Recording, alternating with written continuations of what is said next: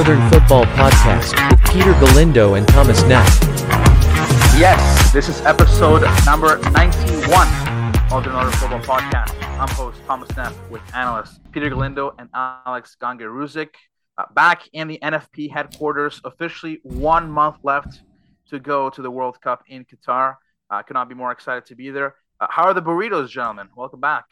Yes, two birds with one stone. Because uh, I said to Alex, I'm like, I can record at my place this week, but uh, you know, maybe we could try out a double cooking show plus recording show, and it worked out. The burritos were fire in more ways than one. Stunning. My tongue is burning, but you was, were sweating up until about two minutes yes, ago from the spice. Sweating profusely, but it, the burritos were sparkling. Peter brought some guac. He brought some chipotle mayo. Yeah. Uh, we made a bit of some like I don't even know how to describe it. It was like a jalapeno sauce actually the uh, the review from Alex. I'm quoting him directly here. He's like, "It's like watching Ismail Kone play soccer for the first time." That's how good the burrito was, apparently, and I would agree, honestly. That's a good way to tie it back to soccer. Speaking of Ismail Kone, yeah. oh, you're going to talk a lot about Ismail Kone today. Yeah, we'll chat uh, Ismail Kone in uh, uh, very shortly, just a bit. And a quick reminder to subscribe to the show wherever you get your podcast. Uh, if you do listen to us on Apple or Spotify, uh, please give us a rating and review. We are at 160 on Apple and 237 on Spotify, uh, which means just three away from total combined 400 five star ratings on both. Uh, follow us on Twitter at Northern Football and our personal accounts at Galindo PW, Alex Gangaruzik, and Thomas Neff. Canadian heavy squad CF Montreal beginning their playoff uh, MLS campaign. Uh, CPL semifinals also underway a Canadian soccer update, while CanMNT players abroad in Europe remain uh, picking up crucial minutes. And finally, Canada bouncing out of the U17 Women's World Cup in India. Uh, so the first round of the MLS playoffs are in the books, and the conference semifinals are set, which will include CF Montreal after they beat Florida outfit Orlando City 2 0 on Sunday. Ismail Kone uh, was named man of the match, scored the opener before Djordje Mihailovic converted a late penalty. Uh, Ramsey asks, with Kone essentially a lock at this point, is there a chance we could see him start versus, let's say, Croatia or Morocco? I feel like there's as good of a chance of him starting any of those games at this point. And I'm I'm not just saying that for hyperbole. I, I genuinely do believe that because once again, if you look at how he performed on the big stage, Alex. Yes he looked unfazed by it and he shined. He he took that pressure. He exuded calmness and confidence on the ball and j- just did not look phased by anything in that situation. Yet again, just like in the Champions League, just like in his first cap for Canada, yes, he did have his issues in his first start for Canada, but that's going to happen to a young player at 20 years old. And I understand Orlando wanted to play this way, but if you kind of rattle through some of the numbers, Kone completed 10 of his 12 forward passes, and he was six for six passing in the final third, which kind of goes to show you not only was he involved in the game, he was making things happen even outside of that goal. I know that the concern at this point for listeners is, oh, well, he might not be defensively responsible. That could leave Canada a little susceptible. I dug into the numbers here. Actually, Alex, you and I both dug into the numbers just before we recorded. And uh, his defensive work rate is actually quite understated. You look at him in that advanced role, that is his best position, but it's not like when you push him into that advanced role, he's not going to defend. He's still averaging about 4.7 pressure regains per 90 minutes, 16.4 overall pressures per 90 minutes, which is solid for a midfielder, both of which are. And he's sixth in total pressures and total regains among all Montreal players. And he's third on the team in pressures in the middle third. So you know he's going to track back and get involved. Is he defensively prolific or proficient? Maybe not, but it's not like he's not going to put in the work because at the end of the day, guys, if Kone was not defensively responsible at least, he would not be getting Canada call ups. Yeah, and even for Montreal, uh, despite what the numbers suggest by advanced numbers, they were a top three defensive team in mm-hmm. MLS this year. So to have Kone regularly start for them gives an idea. Plus, he's averaging almost three interceptions per 90 minutes, a good stat to tell. Uh, it's, it's always tough for a young player to get interceptions, you know, a good metric of how you read the game. Mm-hmm. So for, well, for Kone as well, there's just multiple factors going his way right now. Uh, I think one, while it sucks not to see, say, example, Cyle Larin and Ike Ugbo, they're struggling for, for form and minutes at the club level. All of a sudden, that opens up room not just for, for a guy like Kone to slot in because he's in form, but also, you know, we've talked at length about the midfield battle. Uh, etc. So between them, maybe considering a trio, then you look at Cyle Larin maybe struggling for minutes uh, as well. All of a sudden, they're you know maybe pushed back to the bench, and then Kone could genuinely start. Cause Montreal makes a deep run, and he's playing like this. And there's already such a strong Montreal contingent expected to play things are looking good for Ismail Kone, both due to his just how he's performed individually. Mm-hmm. Again, yeah, we'll, we'll, talk in a sec about where this sort of run can lead, just because it's been so good, but also due to factors around him, things are looking very good for him a month out from potentially starting or playing good minutes in Qatar, which is again impressive uh, based on his rise. Yeah, because that's now the the conversation, and it's been like this since the September window. I feel like people either they haven't really seen Kone up close in a while, so they maybe forgot about this. But it's not even a case of oh, is he going to the World Cup? No, he's going to the, World, Cup. The World Cup. It's just how big of a role is he going to play? That's now the question. And it seems to be a lot bigger one now. Ben asked, "What is the ceiling of Ismail Kone?" Borean's pants. If Kone gets a chance to play and shows well at the World Cup, what level of club do you think will be looking to buy him in January? Well, we know that championship clubs were after him for about five, six million dollars. You can imagine that they're going to be Bundesliga clubs. I'm sure Belgian clubs are going to come back in for him because he trialed over there. So I feel like that right now is at least what he can strive for. His ceiling, as John Herdman said in the press conference just ahead of the September window, he was speaking to someone he knew at Norwich City who said that he has tier one player potential. And I would agree with that. The way that he is just so composed in pressure situations, that's the sign of a top player. The fact that you embrace that and shine in those situations, and then the fluidity on the ball, the the ability to to just read the game, know situational awareness, have having just all those intangibles that most 20 year olds would not have. You imagine the ceiling is tier one. I'd say the ceiling, even to be more specific, it's not just top five leagues. I think it's a top five team in a top five league. Like I think it's like a Champions League level team Whoa. in a top five league. Uh, just because you're looking at Ismail Kone, you know, it, he's 20 and he just plays so such a polished game. And then what he has is he's also got the physical tools, something very important as well. He's mm-hmm. he, you know he's above six foot. Uh, he he's you know he's able to cover a lot of ground. But what impressed me is his technical skills. Like yeah. he's just so polished technically, and just watch watch him play. I think an easy example is his goal. Yes. For example, the way he shades into space he receives the ball in an uncomfortable position. He's a right footer. You want mm-hmm. to take it on his right.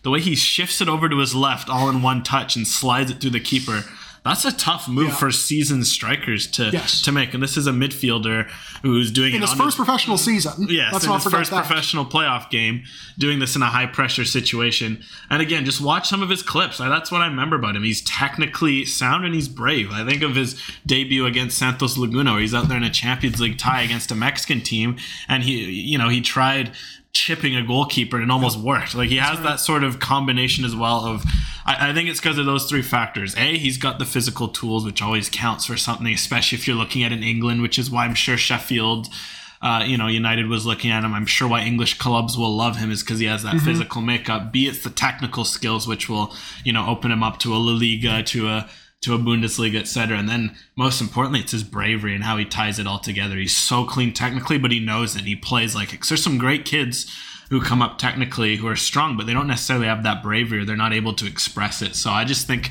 with how mature of a game that Kone has, he can play at such a high level if he continues to develop. Definitely taking all the risk and uh, like you say, some are even paying off at times.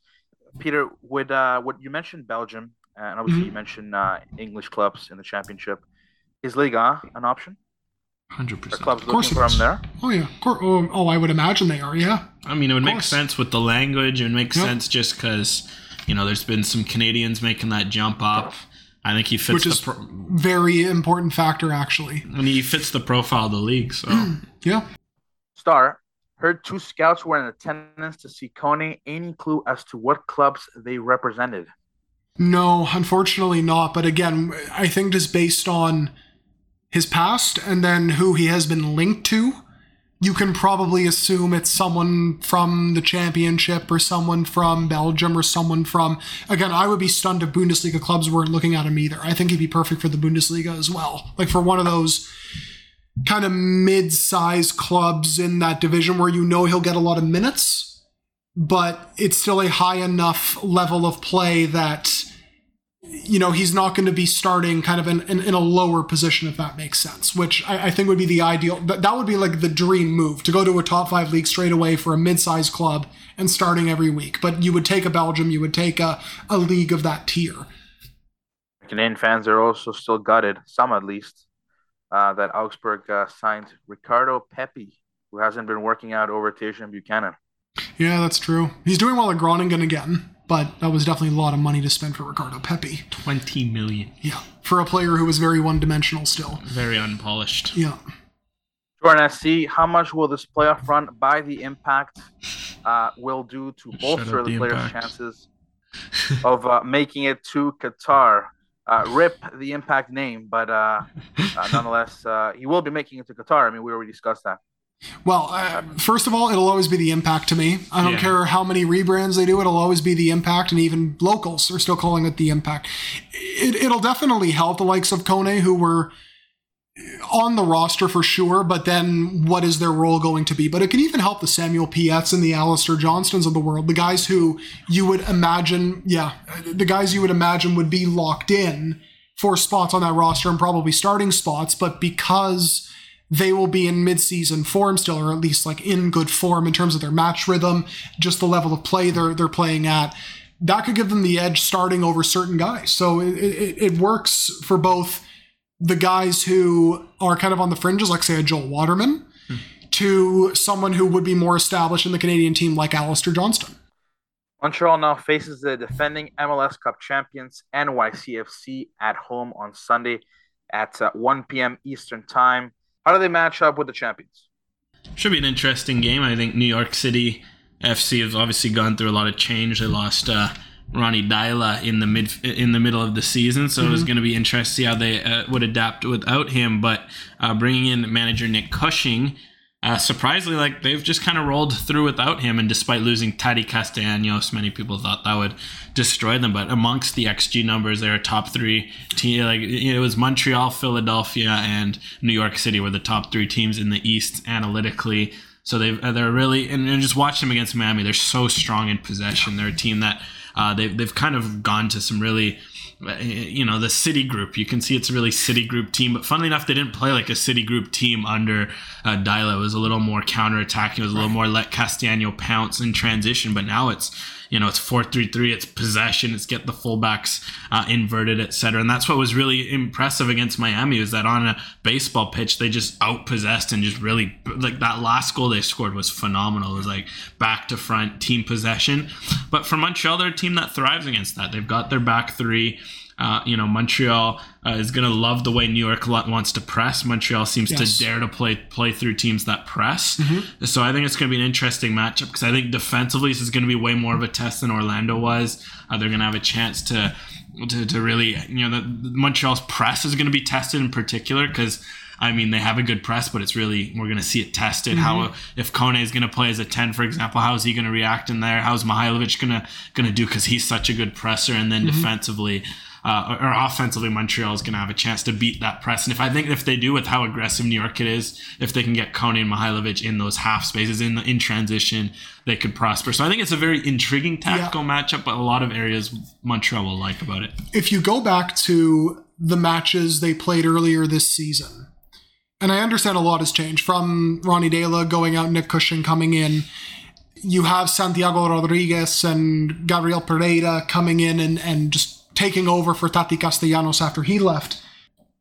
First of all, NYCFC could not contain Montreal's crossing. Mm-hmm. Unfortunately, they just could not finish that game. It finished nil nil at Stade Saputo. Montreal dominated. They limited NYCFC to three shots. Yes, they were coming off a short turnaround and whatnot, but you imagine if they just continue to play that same way, if they continue to utilize specifically Lassi Lappalainen. He was having a lot of success on NYCFC's right side.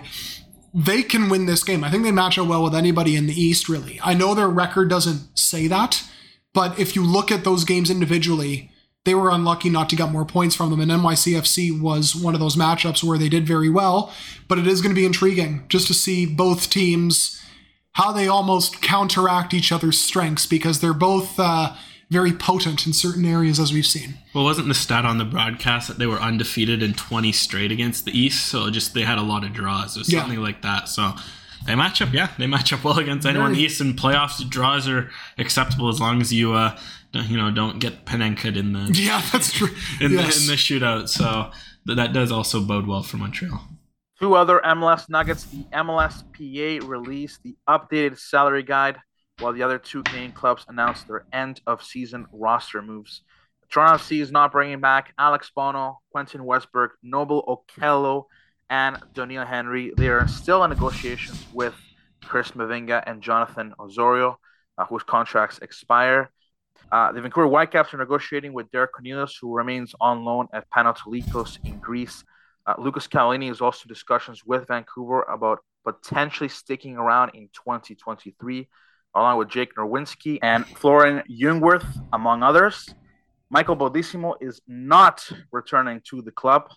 Uh, meanwhile, Lorenzo Insigne is officially MLS's highest earner with an annual guaranteed compensation of 14 million US dollars. Federico Bernardeschi is on 6.26 million, and Domenico Criscito is at 1.5 million. Uh, Richie Laryea is now earning 1.2 million as well as he's on loan with Toronto. TFC now owns the league's highest wage bill at 32 million, but finished 27th out of 28 teams in the league this season. Vancouver Whitecaps are 15th in salary expenditure at 14.9 million. CF Montreal is 20th at 13.05 million, uh, 3 million of which is going towards Victor Wanyama.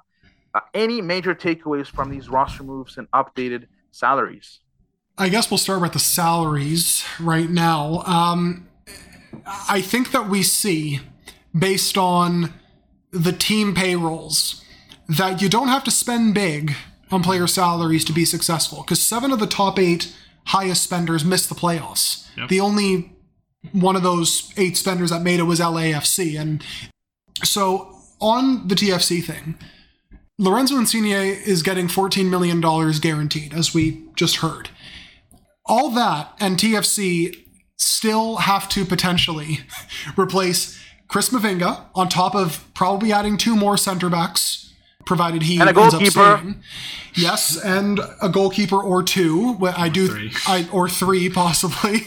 Um, potentially replace Osorio while also trying to find a Bradley replacement and maybe another midfielder on top of that and a striker. So th- that's all to Honestly, say. a right back. Richie Laryea might not stick around because he He's might on- not stick he's around. on loan. So getting your DPS and key players is half the battle, yes, but now the work begins on building up the rest of the spine, which is clearly lacking a lot.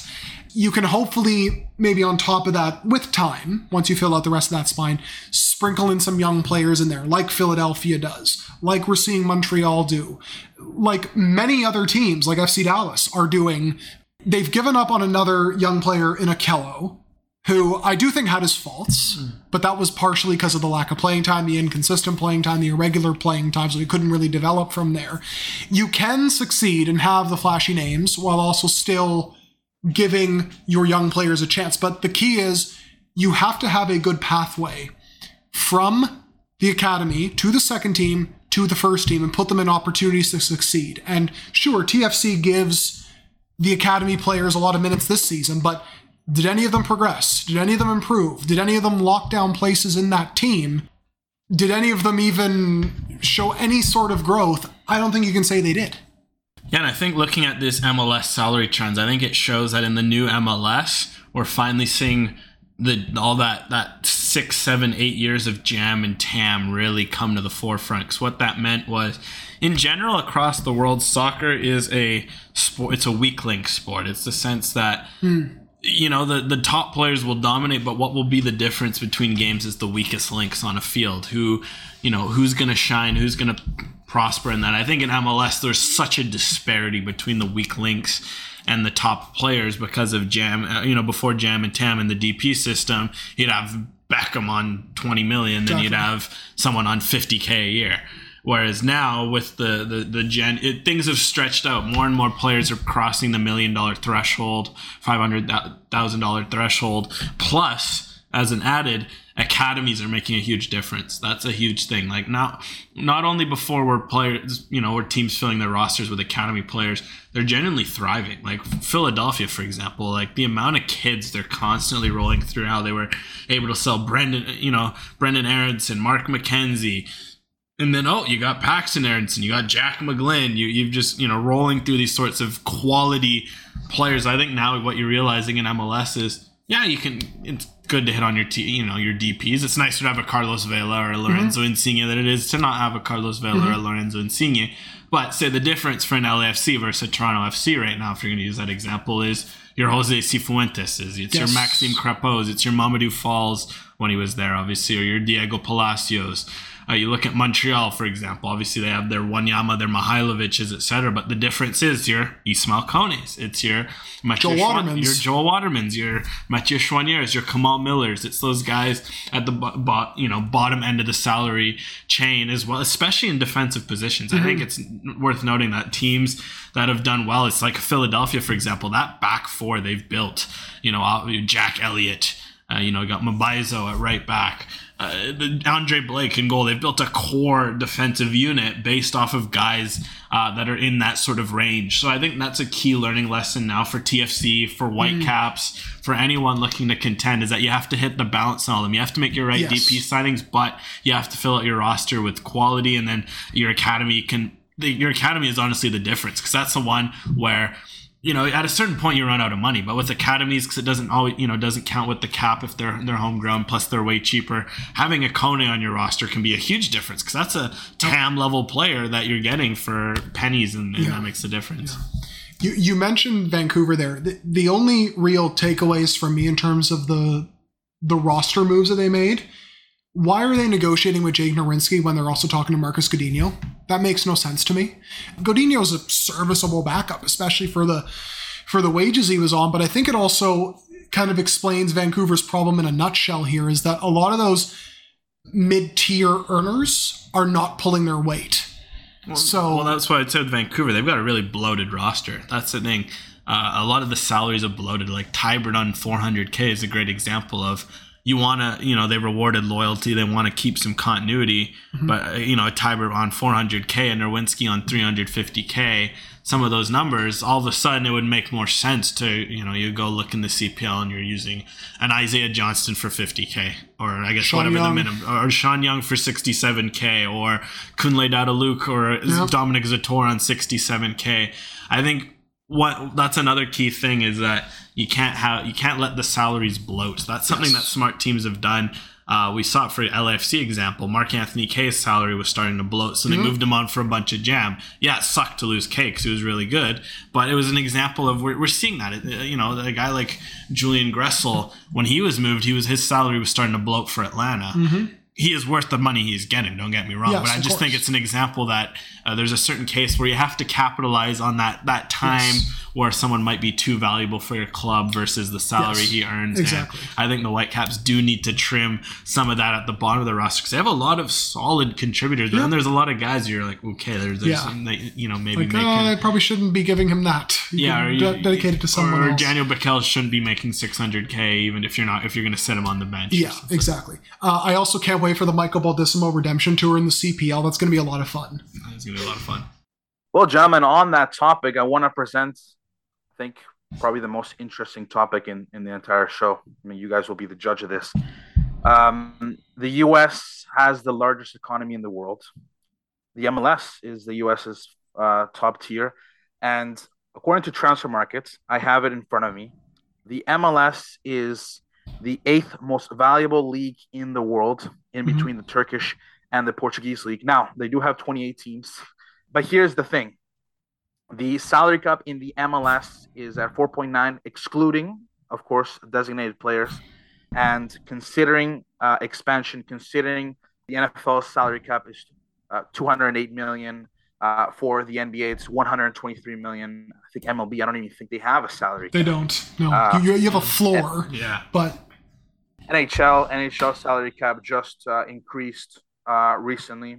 So my point here is this, and with American owners as well investing in European clubs, my question is this, and it's a very big big picture question: If the MLS were to, uh, because of the Apple TV rights, if the MLS were to uh, raise their salary cap from 4.9 excluding DPS to 10 million, uh, pretty much double it or even triple it to 15 million, which is you know pretty very possible, or no salary cap at all. Could the MLS enter into the well into the fifth or even fourth most valuable league in the world? I think the top players will always stay with the top leagues. But that being said, if MLS was in a similar structure to the rest of the world, salary wise, everything else, it would be a lot more reputable because there are a lot of players who would choose to play and live in the United States, especially if the salaries were competitive. Uh, a lot of them do want to go stateside at the end of their careers, or maybe kind of like as their prime is ending, as we're seeing with Bernardeschi and whatnot, as long as the money's there. If you start offering all players of all ages, which you're starting to see now in South America and, and in some European leagues that they're starting to offer competitive salaries, it will eventually move up a couple of places. I think right now, I mean, a big reason why it's ranked where it is is number one, the 28 teams, as you mentioned, Thomas. But the second one is they they are now starting to do what they should have been doing probably 10 15 20 years ago in terms of focusing on young players. Because where they are in the soccer pyramid you have to sustain yourself by selling young players. Now they have owners to be able to fund them more than say certain clubs in Portugal might or certain clubs in Turkey might. But that is what they should be doing and that's why the the rates are so high is because all these young players are highly regarded. They have relatively long contracts, although MLS contracts are always confusing. So that'll end up boosting the value. And as more and more players leave MLS for these other leagues, that only grows the value even more. I think it would help them continue to tap into the South American market, which I think has been their biggest stroke of yeah. genius. Just because they're already offering competitive wages to a lot of those South American teams. And if they can further increase that, uh, like uh, so many of these young guys uh, you know that are coming through they're 10 15 20 million dollar south americans. I mean it started with almiron and now you've seen uh, you know velasco on dallas. Uh, you've seen you know many Facundo Torres on Orlando, you know, Diego Rossi on, LAFC. You go down the list, more and more these top South Americans who are 10, 15, 20 million dollar players are coming to the league and then propelling to bigger heights. And I think that's a good way to really increase the value just because uh, obviously if, if, if, possible you want to get a lot of European players. Uh, you know, you want your you say it's you know it's a reach, but you want Haaland to play in MLS. Of course, let's not be yeah, stupid. Course of course, you'd want Haaland or you'd want Mbappe to play in MLS. But those guys are going to play in Europe. They've grown up in Europe. They've been in Europe. But what's interesting is with the South American guys all of a sudden, uh, you know, that make using America as a stepping stone is starting to make sense because you get a good salary. You end up being a DP in the league, or you make millions, where you might be making, you know, tens of thousands back home. You get to be a star, and then you really get to push up to a higher league. And then if MLS can use those guys, uh, that can really bloat their value. So I think it's going to be tough for always for them to be a top five league just because of the Champions League, the money that's there, the lure of playing that and all. But there's no reason why they can't compete uh, you know, against the likes of Turkey, for example. You know, very good league footballing wise, but we've seen financially very unstable. Mm-hmm. Uh, you know, and a lot of and unsec- you know insecurity there. You maybe look over at Portugal as well. There, there's no reason why they can't at least try to push for those leagues, no matter how lofty of a goal as it is. So the, as we all know, the NASL folded because of reckless spending. Uh, no salary cap was in that league, and obviously that's why they uh, introduced one when the MLS launched in 1996 after the 94 World Cup. But I mean, look, I understand that guys like Mbappe, Haaland will will play in ML, in um, in Europe, uh, the top clubs, no matter what. But there's a lot of players. There's a lot of players that maybe are not playing for the top three clubs in Portugal, not playing for the top three clubs in Turkey, top two in Scotland. I mean, let's be honest here. Back to my question: If the MLS were to actually start to poach not just the South American players because Alex does he does have a very good point. Uh, even though the, I, I still think that the best Argentinians do go to top five leagues, and and or stay at Boca Yes, Junior, or of stay at. River Plate. The best Argentinians, and the last class for Argentinians go to Arge- go to Chile because that is actually the fifth most competitive. No, but it's true. You look, look this I do know, I know, you're right. fifth most competitive uh, route in the world. The other one being um, the other one being Brazil to Portugal. I mean that's that's that's Yeah. a very common right as well. But I don't know. I just think that the MLS needs to needs to get rid of uh, that 4.9 and Oh. it maybe They need to raise tw- it even, 100%. even course 12 they do. million. Even if they got 12 million, I mean, you're already getting 250 million per season on the Apple TV rights. And Plus, you have to the end- rethink the DPs. Yeah. but, but what if you were to raise the DPS, for example, maybe three to five maximum? Just get rid of DPs, pay pay guys whatever you want, and introduce some sort of a salary floor so that teams don't completely bottom out and make it a joke. Because listen, what would you rather have? Would you rather have one Lorenzo Insigne, or would you rather have like three or four guys making three million dollars a year? Like, what gives you the better product? What gives you the more competitive team? Probably getting four guys at three million dollars per. Now, some might say, well, I still want the the Insignes and the and the Bernardeschis coming to the league. Okay, fair. Some teams will still do that, but at least you then have the option to pay four or five guys at that level. That's why Liga MX for the longest time was ahead of MLS because they were able to pay all those players that same amount of money. And then from player number one to player say 16 was relatively speaking at the same level in terms of quality. And I think one thing, if MLS really wants to make a big jump forward, prioritize defenders and goalkeepers. Oh, as if, well, If you could find Oh. a way, because that's the one thing that the DP system hurts. Just because Yep. DP signings, because it's the Beckham rule, you want sexy DPs. You want Yep. DPs that will score 15 goals, that will, you know, be flashy, get your 15 assists. You don't want Tim Howard? Y- You don't want your your goalkeepers. You don't want your center backs. If if they can find a way to encourage that, if you think about it, there's a market there of way better goalkeepers than center backs because Yeah. in the top five leagues, there's what a hundred goalkeeper positions of starters. Uh, and then you know many of them start all year, so there's some quality backup. So you could call up your MLS, like, hey, come get a really good salary and come be a star in MLS.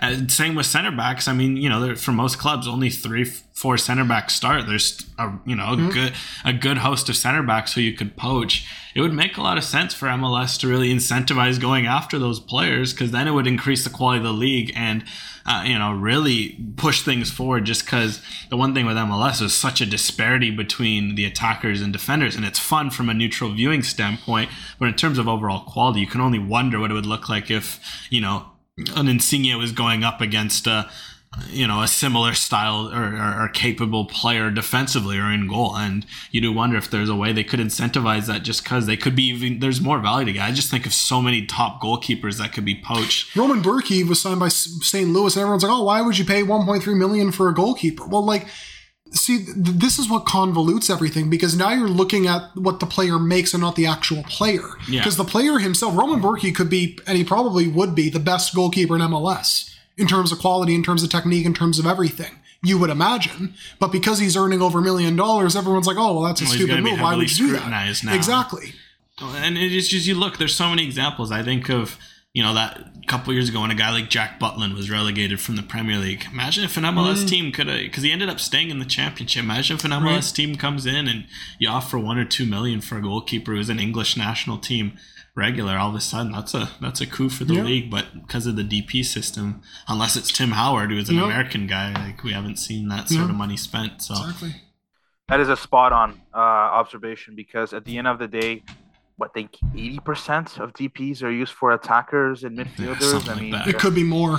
It's honestly. that and midfielders, and even Yeah. then the midfielders are rare. For Yeah. for every one Yama, you get four Insigne Villas. And for every Kubas you get, yeah. well, this is the issue too. I mean, American fans want high scoring games. I mean, that's just the fact. I mean, a lot of people and and still the North American fan will say, "Oh, one nothing game is boring," and and, and, and Yeah. fans just think, "Oh, we'll just sign more Insigne so they score three, four goals in a match." Yeah, that might not be the best strategy though.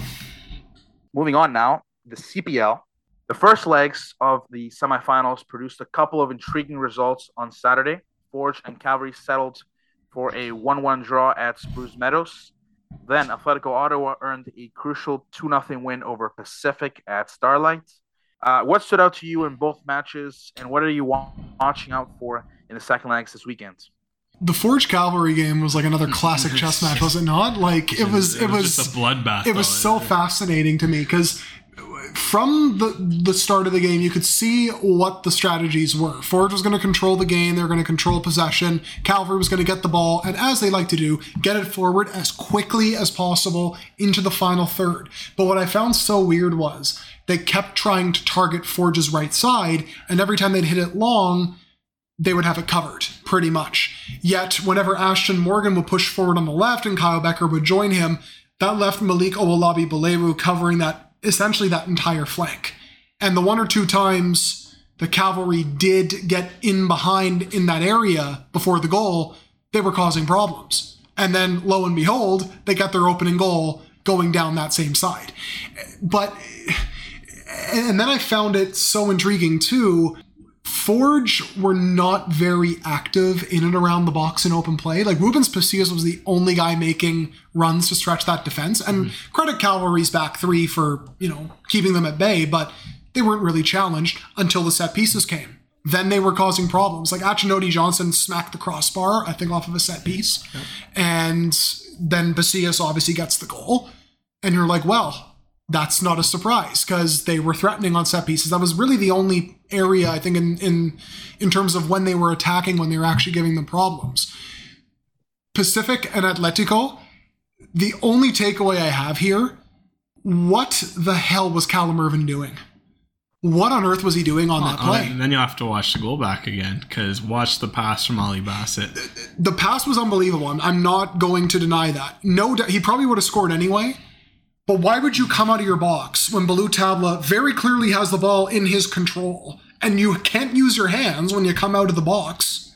What I would have done there if that was me, now of course Callum Irving is a professional goalkeeper, I'm not. So, but in that situation, if I see that the player is clearly has control of the ball, he's running towards the box, I would wait a little bit to come out, and then as soon as he's approaching the 18 yard box, essentially, like right at the line, then I would charge and see if I can rattle him a little bit. If he scores, he scores. That's just a great piece of play. It's a great pass, what have you.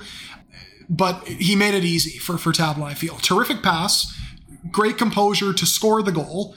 But I don't know why he came out when he did because I think he had it covered. And he did it earlier in the game too. He had a similar mistake, but luckily Amer Didic was there to, to cover it up.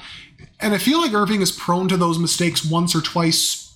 I feel every couple of months. Terrific shot stopper, but it's those moments when I'm like, "Ah, I don't know if I can call him a top two, three goalkeeper in the league because of that. Well, I mean, as for the goal itself, I will say, just I don't know, it's per- perception because I was in the stadium, so you can see different nuance about the game.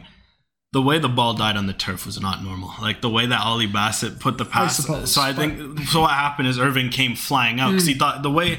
Again, if you if you have a chance to watch again, watch the spin on the ball because it looks like the ball is going to shoot into his box. So Right. it kind of comes out, and then you realize like, oh my god, the ball died on the turf like it was grass, and then I mean, he had committed, so I guess, yeah. but that's why I say give credit to the pass. But it is a good point. I mean, that's also the risk in Irving game. He's so aggressive hmm. that you're going to be prone to to maybe being caught out when there's a miscommunication between your defense, uh, as was the case. So, I mean, as you know, and that's true. I mean, think of that Sean Rea, a 40 yard strike he scored from outside the box, and for example, so Irving does have a habit of getting caught on his line. It's fair. I do think in this case, though, the Ollie Bassett pass maybe is you know maybe makes Irving a little worse there than uh, he thought he'd be.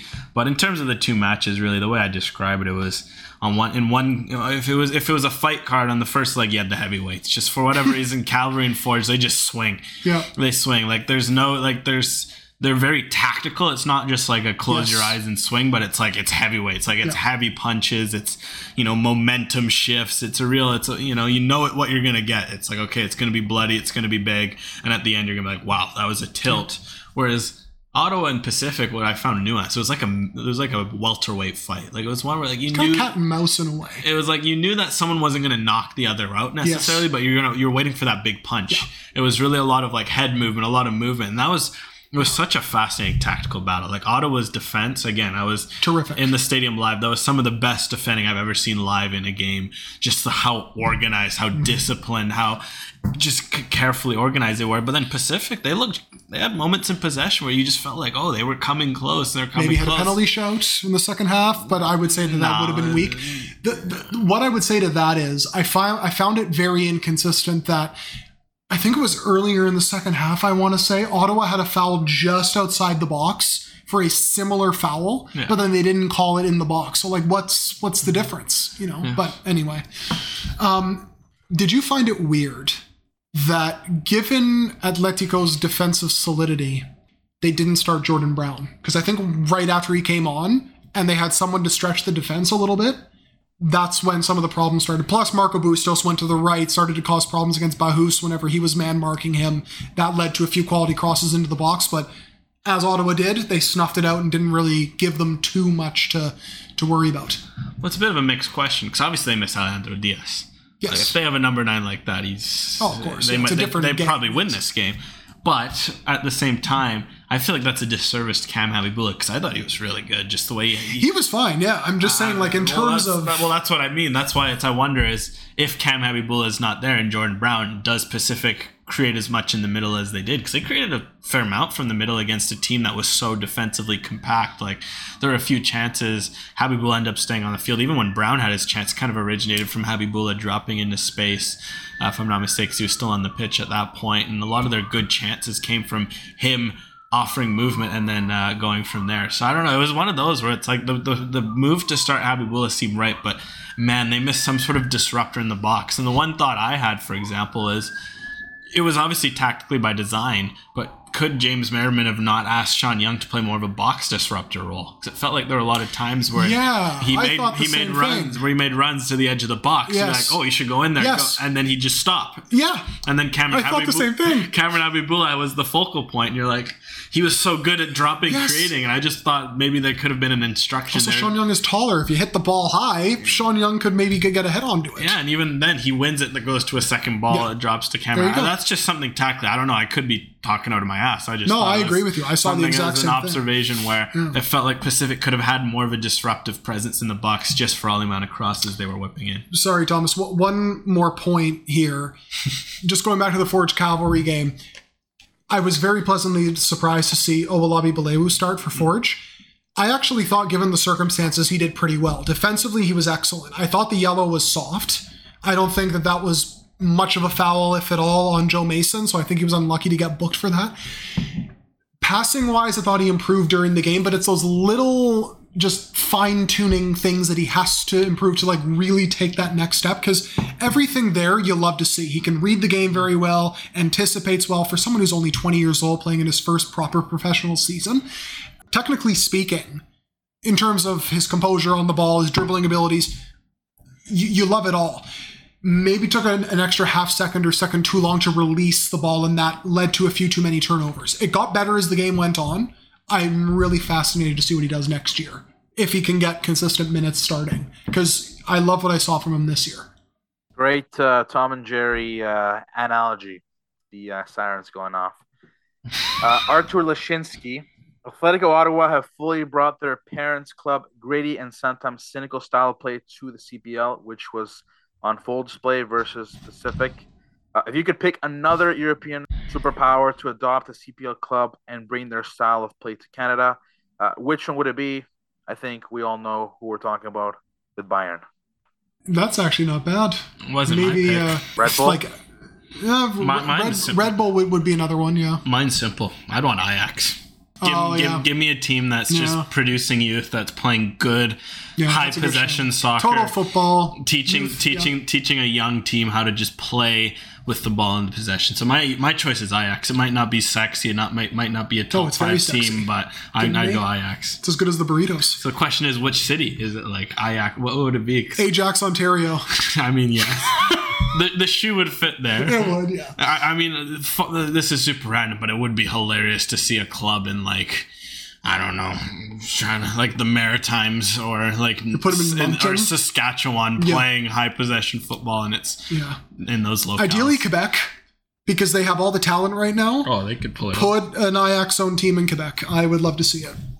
Uh, while we're on this topic, actually, I heard uh, from someone in the league office that uh, if Canada do well in the World Cup, the uh, the preliminary conversations with potential owners uh, could actually peak, or at least that's what they're hoping for.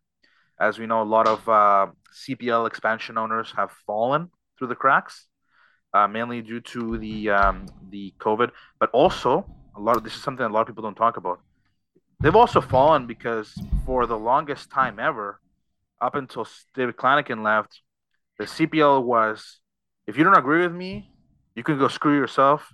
Uh, and if you don't, know, but seriously, that's that's what it was. You know, you had to follow, you had to agree with everything that the league office did uh, from a business, uh, marketing, and, and until then, I mean, the league office was literally approving every single player signing. Now it's no longer the case. Nordic G, Karifa Yao's loan to Cavalry ends uh, at the end of November. What is next for him? Another loan to CPL abroad, or does he make the jump back to Montreal? It's Montreal. Rudy Camacho replacement. Yep. It's time, I think. I mean, Camacho's been a lot better than I thought he'd be this year after Yeah, he almost retired, but I think uh, it's been in the works. Maybe it's a they split games next year and then Ya- Yao is full time in 2024, but Yeah. it's Yao time. 100%. Jordan SC, which prospect would you rather keep, Ballou Tabla or uh, Jahkeele Marshall-Rutty? Oh, Marshall-Rutty plays in MLS. But Well, and, and also he's five years younger, Yeah. which very much helps. Um, so yeah, Marshall Rutty for sure, just for that reason.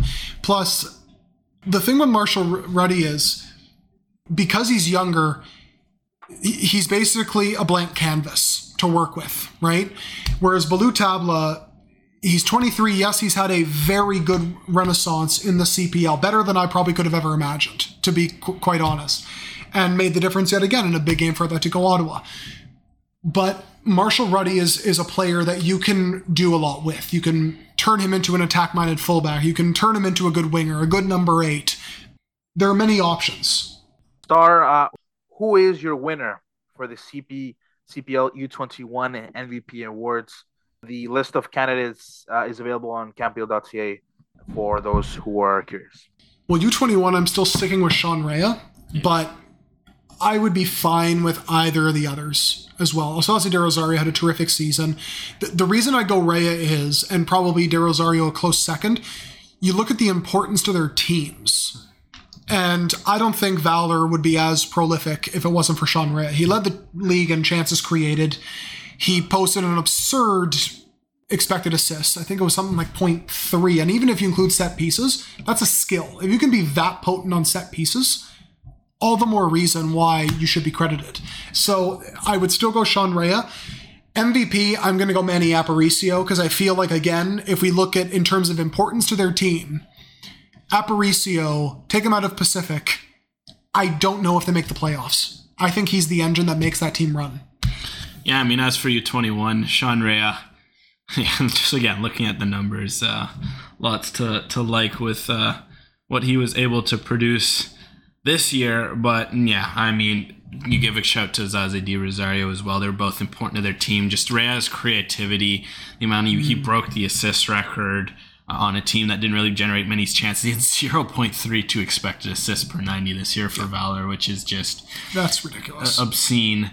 Uh, but yeah, so I'd say Rea. As for the MVP, it really depends on your definition. It does. Because like if, that's one thing I've noticed is i there's always a constant struggle between is it best player, is it MVP, and I think now with this new split between the players player and the MVP, hopefully that starts to create more of a split going forward. Mm-hmm. For me, MVP is the guy who's most valuable to his team, and I think that's by definition Manny Aparicio, just because he's when he's there. Pacific had 35 points. Uh, Valor on their own had a great season and had 37. Manny Aparicio on his own had 35 points for Pacific. They had 10 points in 15 games without him. Like that's or 14 games without him. So I just think by definition that's MVP. Although I think uh, it's a very it's a very close run between him and Ollie Bassett.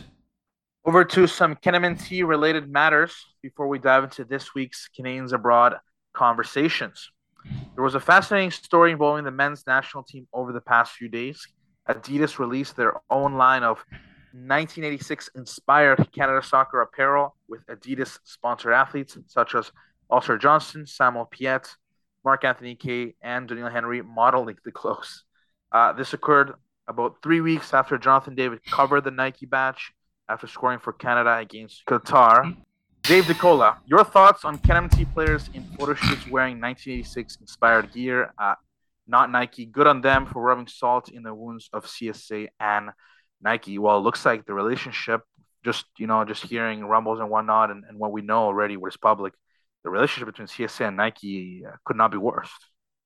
No, and the fact that you've now got Adidas sponsored athletes trying to stir the pot, it's not helping at all. But I mean, good on them. And to be quite frank, they can recoup lost revenues that way. And good on Adidas for capitalizing too. Say what you will about the quality of the clothes. I know we got a question about that, but they recognized an opportunity and took it. And uh, now they stuck it to one of their major competitors.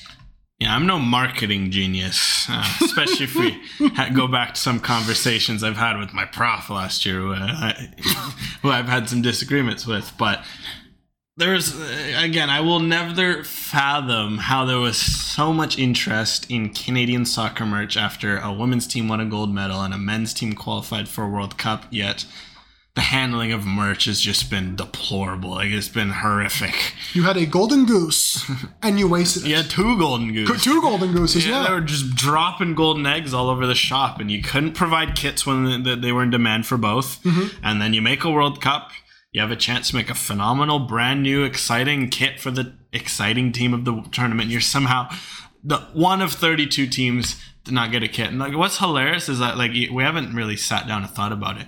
Like I just find it wild that Saudi Arabia is going to the World Cup with the new kit over Canada. Just like think of something. Saudi Arabia. Mm-hmm. Who's going to be buying a kit from Saudi Arabia unless you're in Saudi Arabia? Even if you went with the excuse of, well, this is a Nike issue, this is a manufacturing issue. Nike has marquee stores across the country. Canada's a major market for them. You don't think that they could recognize, oh, the women's and men's have just achieved historic accomplishments. People want the kit. Yeah, let's start producing and fast tracking this and get, and get this out to the stores, get this out to Canada's soccer store, and get this done. Like, you would think that there would be recognition there, which is why I feel like this is on both the CSA as well as Nike. Yeah, and it's just shocking because, again, I went last week, I went to a local soccer store because I needed some gear, and I was just t- chatting with the, the owner because I was waiting in line, we were bored, and we are talking about Canada going to the World Cup because it's a topical subject. And he was just like, yeah, people have been coming here for six months asking for merch and there's nothing to give them just because there's nothing to order. And it's just like stuff like that. That's Again, wild. it's just ridiculous that. I don't know. You know, it's just hilarious to see, for example, all the money issues. Yet there's just this obvious revenue stream that is being ignored. But again, we've hashed this discussion out a many Yes. time. I just had to drop my Saudi Arabia take because I've just thought about it and I just find it hilarious that so yeah, again, Saudi Arabia is getting kits for the World Cup. Every name a team when they're getting kits for the World Cup. 'cause Canada's the only one that is. They are. and that's just hilarious to me in my mind. Well, the, the, the football world is laughing at us. I mean, I've had people from from England, from Spain, uh, reach out to me and say, Thomas, why does Canada not have a like? I'm I have to explain this crap to them, and every even uh, twice I went to a viewing party uh, hosted by the Voyageurs in Canada, and and guys come up and uh, and then they're asking each other, hey, how did you get a hold of that jersey? Oh, I didn't. I purchased it on Amazon. It's a fake. like, I Yeah, mean, that's very or, or I even met one guy who literally went and bought a Nike shirt, like not even like one of those run shirt running shirts you get, like a black Yeah. one or a white one. Yeah, and then he sold the Canada Soccer logo. Like nice. these are the lengths that people are going just to get Canada Soccer merch. The only reason I have a Canada soccer jersey was in 2019. I don't know how this happened specifically, but I think Sportsnet got some freebies from Canada Soccer at the time. And I was like, okay, yeah, I'll take one. And there was a large there that fit me. I was like, great, I'll take that. And I've had it for Little the did last know three you have years. gold. Like, yeah, yeah. Yeah. Honestly, like, so even at that time, the only reason I got one is because they just happened to send some to Sportsnet. I was able to get one. Otherwise, I would still be trying to find a Canada soccer kit. Vanis Jets, how much do you like the new Adidas CanMNT merch? Okay, this was an interesting one because for two reasons.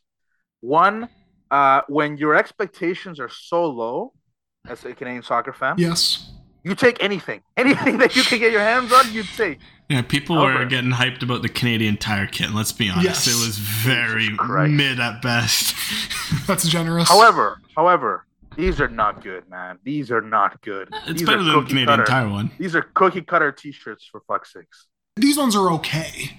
Like I have seen better, but I've seen worse. And again, on Adidas, good on you for capitalizing and producing something. Because again, the bar is very low. So like, hey, we'll just put something out there. It'll be cheap enough to produce, and people will buy it. So I mean, you know, it is what it is. But yeah, I'd say it's like a six out of ten if I had to give it a, a rating. Maybe three stars out of five. I mean, I mean, they can't. There's not much they can do with it. They No. can't. They can't put soccer. They can't make any reference to Canada soccer. No. So it, it, it- you know, And it's for that reason I give it like a slightly above average rating. yeah. So I'd say that you know it's okay. I just think yeah, it really shows the the state of affairs and how things have been left. Well, they tried. That's what matters. Arch Stanton. With soccer's rise in popularity, two competitive national teams, and the 2026 World Cup on home soil, do you think the CSA can capitalize on some sort of corporate sponsors that have severed ties with Hockey Canada? Okay. Well, uh. CSB is going to be getting all that sponsorship revenue, so I don't think it really matters what sponsors they can lure away from Hockey Canada because the money's all going to go towards CSB. That could be reinvested into some Canada soccer stuff, but that's ultimately who the money goes to because they got all the sponsorship revenue as part of this deal that they signed with Canada Soccer. I was gonna say, and it's not like Canada Soccer's closet's completely empty either, because there's still some skeletons hanging around. So if we're talking about Yeah, Hockey Canada as issues, I mean, we, we look at you know maybe the the remnants of the Bob Birarda situation, True. the Hubert Busby Jr. situation, then the whole obviously mess that's gone on the last uh, few months, and then in the last couple of years, it's not like Yeah, Yeah. we're not squeaky clean over here in soccer land, unfortunately. With uh, Canada Soccer having such bad PR, hypothetically, who, who do you think that money goes to? Like the sponsors that did pull uh, on Hockey Canada? Like what, what sport do you think would it would go to? Maybe Tennis Canada, just because they've done a pretty good job. yeah, You know, I mean, if they're smart, they'd, basketball too. they'd take Like, that money and put it to what women's professional sports. also that yes, where there's far less scandal unless a coach decides to be creepy. Well, I think there'd be so much potential for investment in such Yes, avenues as well. So maybe it would be a smart way to go. Yeah. more on that later. Deadline for the preliminary World Cup rosters is uh, actually this Friday, October 21st. Uh, coaches can name up to 55 players, but the final squads have to be chosen from that preliminary roster. Uh, so next week will will be a very very very interesting discussion, uh, as we should expect surprises. Uh, Chris talks footy. With the World Cup a month away, can we get starting 11s from each of you, and then uh, a consensus uh, starting 11 hashtag up the NFP? All right, I wrote mine down. We can chop and change whoever we want, but I'm coming at this from right now who is fit, right now who is going to be able to step in without any problems in terms of match rhythm and all that. So I've got Borjan, then I got Johnston, Vitória, Miller, Adekugbe, um, Eustáquio, Piette, Kone, Buchanan, David, Davies. They can line up as a 4-3-3, they can line up in a 4-4-2, it could be a 3-5-2, it's very tactically fluid. If Hutchinson is fit, I'd probably go Hutchinson over Piette, because then he can have Eustáquio as a more box-to-box player, utilizes offensive capabilities. Um, Hoylett has, I think, just as strong of a chance of starting as Buchanan. Like, I think if Herdman persists with the pivot, which I can't really see him justifying at this point, but let's say he does, then I reckon Hoylett will get in over Buchanan just because he can, off the ball, form a midfield trio and make up the numbers that way. But that is what I would line up as right now. If I'm doing right now, looking at how things are trending, I think I go Borjan in goal. Johnston, uh, Vitória, Miller Adekugbe. I think uh, you go Hutchinson, Eustáquio. I think Hutchinson is trending well. I think it's. I think it's you know. The, the plan is to have him fit for day one of the World Cup. So until there's a setback in that plan, I Hey, I love that. So, I'm sticking with that. I think I go Tajon Buchanan, Alfonso Davies, Jonathan David. My 11th man, I am torn. I think I give it to Junior Hoylett for now, Yeah. but it is by a whisker over Ismail Kone. okay. just because I think he's he's certainly. I think Junior Hoylett gets it just because in that first game you go for experience. So I, I will no, lock. I, if we're gonna That's do fair. our final eleven, our consensus, I think we stick with Hoylett. But I'm just throwing Yes. Kone in Yeah, just because Yeah. fitness, form, you know, that wild card, that connector in midfield. If Eustáquio and and Hutchinson are there.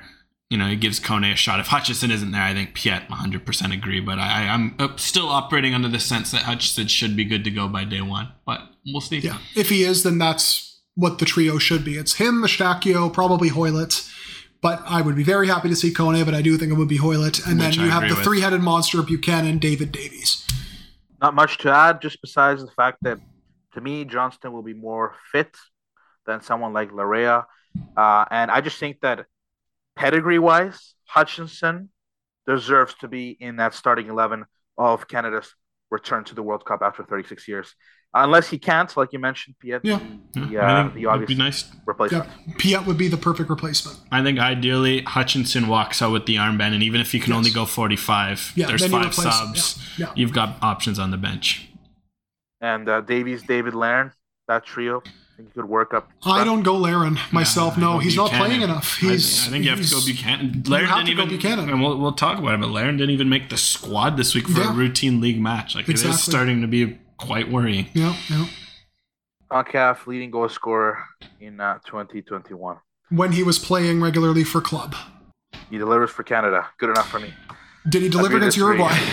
Well, he's just he's Uh, played right. 100 minutes. Yeah, since exactly. August. So that's It the is a- problem. it is like, a worry. like if he was playing even semi-regularly for Club Brugge, If I'd say 20 yeah. minutes every week, I'd say that's yeah, good sure, throw him in there, but he's not. So therefore, you have to take him out. Buchanan's on fire. You got to put him in there. Yeah, that's the debate, right? I mean, he just made his Champions League debut for Bruges uh, against Looked good in So that's Very a, I don't know. That's the thing. It's you know, it's it's one of those the, the form versus the pedigree, right? I mean, Larin has more pedigree than Buchanan. Um, Hutchinson has more pedigree than Piet, but Piet is playing. Well, it- it- it's not even form, I'd say, because you know I'd, I'd take him. It's minutes because I'd take him playing sixty mediocre minutes right now. course, But because so at least at least you know Larin's one of those players that he's got a that rabbit in a hat kind Mm-hmm. of about him. He'll pull it out of nothing. But again, he's got like a hundred minutes since August. Like that's a worry. And he's shown. Remember the 2019 Gold Cup when he was not playing at all, really for Besiktas. I think he was just about to get loaned to Zulte Waregem, actually. Correct. And he went into that Gold Cup and he looked so rusty. He looked way off the pace. His anticipation was way off. Most players would struggle in that situation, but Larin especially cannot cope with going long periods of time without playing even 20, 30 odd minutes here and there. Uh, Fried Matt, early prediction for who scores our first of hopefully many goals in Qatar. I'm saying a nice 93rd minute penalty from Davies to beat Belgium 1 0. That would be glorious, but um, I, I'm going to go with the fairly boring Jonathan David. I think he gets it done. I think that's Um, just it's fitting. yeah. Like it's a style. The thing is, if it, I, I almost hope it's Jonathan David because what I've loved about his goals over the World Cup qualifying, he's got a sneaky celly in him. Like a lot of the guys, they, they, a lot of guys they score and it's just kind of like like Davies. He scores, it's just kind of like fist pump. It's Yeah. like he gets happy, but he like he, like Davies almost like loses control of his Mm. emotions. He just like fist pumping and he you know he, he does whatever. But a guy like David, I just loved how he's been so calculated. Like he's had his you know all the the spin the finger around. He's had Covering the Nike he's, logo. He's had covering the Nike logo. He's had all these different like. He's, he's just the kind of guy that's so cool. You see it in Ligue 1 too. He's had the famous rose celebration for his mom, Right. which was a Yep. fantastic one. We see it with other poses and dances. Like I think David has a sneaky celebration in him if he scores the first one. So I just want it from that point too. Yeah. Tony from Toronto, what is a CSA's expectation Canadian fan presence in Qatar? Uh, well, actually, uh, what I was able to find out about this is that um, uh, there's actually for the Voyageurs, not the fans going on on the run without any communication.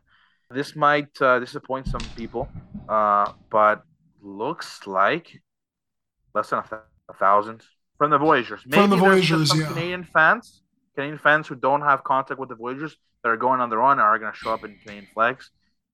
But I mean, that's it. That is your latest report brought to you by Canada's fan liaison in Qatar. It's also a busy time in the women's game. So let's go over some of the hot button topics, starting with Canada at the U17 Women's World Cup. Their tournament is over after drawing 1 1 with Tanzania in Tuesday's Group B finale. As a result, Tanzania joins Japan in the knockout stages with Canada and France eliminated. Canada finished with two points from three games after opening the tournament with a 1 1 draw against France. Uh, who knew Tanzania uh, was that good? Uh, how do you rate this failure? Look, they went from fourth place in the last tournament to out in the group stage in this tournament, but France also got knocked out. So I feel like it's one of those situations where I almost want to almost say, look, do not take other nations lightly these days anymore because they're starting to maybe not even just pump a lot of money, but spend it wisely in their women's programs to the point where you're going to start to see the fruits of that labor being bared. I still think Canada's fine in that regard, but I don't think they're going to be the powerhouse that they have been for the last 20, 25 years as more and more nations start to take women's soccer more seriously. Um, they were, I thought they were slightly unlucky not to win against Tanzania, to be mm-hmm. honest. And had they done that, they'd be through to the next round.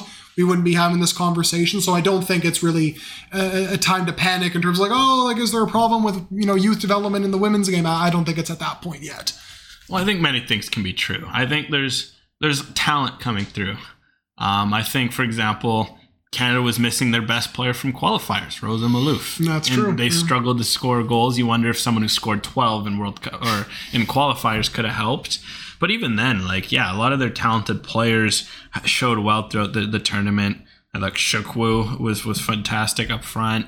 I mean, Hernandez Gray, as expected, did well in the midfield. Anna Hauer, uh, you know, some of these names did well. You look, you can go down the list, but I think one thing that's clear is we're seeing this from youth tournaments. Again, it goes back to the similar themes with Canada as a whole. It's not just enough to say to have talent, but now they've got to have a plan for the talent. That's where they're maybe falling behind. Is that it's great for the senior teams. Like a lot of these U17 players, I can see having a, a, legitimate path to the first team the same way there's already U20 players making a jump up to the senior team like Simi Awujo, Jade Rose, uh, you know, Zoe Burns, etc. But the problem, you know, the thing is, it's great to have that pathway. At the end of the day, the youth team serve to, you know, help the senior team. But it would be nice to do better in these tournaments. And I think that's where some things that I noticed from watching, and it's a similar themes. There's flashes of individual talent, and there's times look like they've never played together. Like it's times where you're looking at the field against Tanzania, and there was patches where it's like, okay, this is, you know, you'd, you'd want to see a little more chemistry, you'd want right. to see a little more organization, you want to see a little more shape uh, to, to fit the talent. So I think that's just a common theme across all youth systems. I think they have to realize that there's talent. And to be honest, it was a good point that I saw on Twitter. They're probably not even unearthing all that talent. Like they're still, you know, maybe not looking as well as they could in the prairies, as well as they could in the Maritimes, and they're still working on that. So there's talent, but now the next step again, it's like with the the men's U20s, the men U23s, the women's U20s how do you build a program that consistently gets these players together in camp so they can compete in these tournaments? Because I think at the end of this day, uh, the tournaments will also be valuable. So that's kind of the feeling I got. The good news is I thought the U17s did a lot better than the U20s. I think you can see that, as mentioned, it shows the talent of Canada's pool that at the U17 level, where there's less of that pro gap that we saw at the U20 level, that U17's Canada's team uh, were a lot more competitive and did well. So ultimately, I think it proves further that there's talent. Now it's a question of how do you nurture it, how do you put it together so that they can compete long term. Uh, Alex, didn't they have a uh, a microcycle before the team uh, actually got together in India? Yes, they did. Yes, they had a, they did some playing all summer, and then plus with the uh, the NDC women's team played uh, together in the League One Ontario. Then obviously the Whitecaps and you uh, in League One BC. That was about 15, 10 to 15 players of the oh, team. So it was a lot of chemistry uh, but and you could see those partnerships. For example, I thought some of those partnerships were well, but I think again, I think more needs to be done to. It's not just chemistry as well. I think it's just organization. You could tell that some of the players didn't necessarily know what they were doing on the pitch all at all times, and I think maybe that's part of the next step of Canada is really progressing an identity, really knowing what yes. you're going to do. And that was something at the men's level, for example, we saw it was noticeable. The U20 again, mm-hmm. a talented team, but there was times where they looked like they'd just been thrown together at a park and mm-hmm. it was a mm-hmm. kick around and and they were, it turns out, because they changed tactics right before the tournament started, and all the players were like, uh, what? We did this against Costa Rica, now we're doing this in the tournament? Okay. again, it shows like it- there needs to be work done to to ensure that sort of long term system planning organization. So 'cause some of these teams they look organized at a tournament. They might not be talent, but at a tournament, that's all you need is to be organized, to be disciplined, uh, and it makes all the difference. I have to pull a Ben Steiner here, but uh, Alex you mentioned the uh, you mentioned that they may not be scouting all the talent. You know, I, I covered uh, McEwen, and there's a 16 year old center back starter for the national champions uh, for U Sports, competing against 18 to 22, 23 year olds. I I wonder, I wonder why a 16 year old playing in U Sports, youngest ever, didn't get that kind of call up. I know they have to go through a Rex program and whatnot, but you know, you start to wonder maybe if there was sort of what MLS has, if they would actually uh, would look into that because I believe the U20 men's just had a microcycle in Montreal, or I think it was the U17. The U17. U17 men's, yeah. U17, and they had two or three. Um, they had two or three players that were, I believe, playing in two Mississauga academies, uh, Yes, and that's uh, right. th- it wasn't professional, right? And in, in the women, I think it's even more so because a lot of the players, you know, uh, develop from younger, and, and it's not so rare to see a 17, 18 year old Mm. pro player. Uh, Something. WSoccer.ca. What are your NWSL playoff predictions?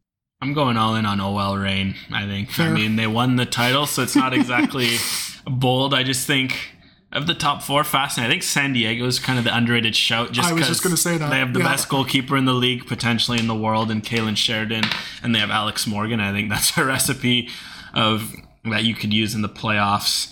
Uh, but I think between San Diego, I just think don't think Kansas will be able uh, to to get by, and then Portland. They've just been such a mixed bag. Maybe I'm just kind of souring on them because they won't play Janine Beckie or start Janine Beckie to save their lives. Or the other things happening at Portland, but yes. Yes, also that too, on and off the field. So I'm just going for OL Reign. I just like the vibe that they had going on. They had some good signings. They seem to use all their squad.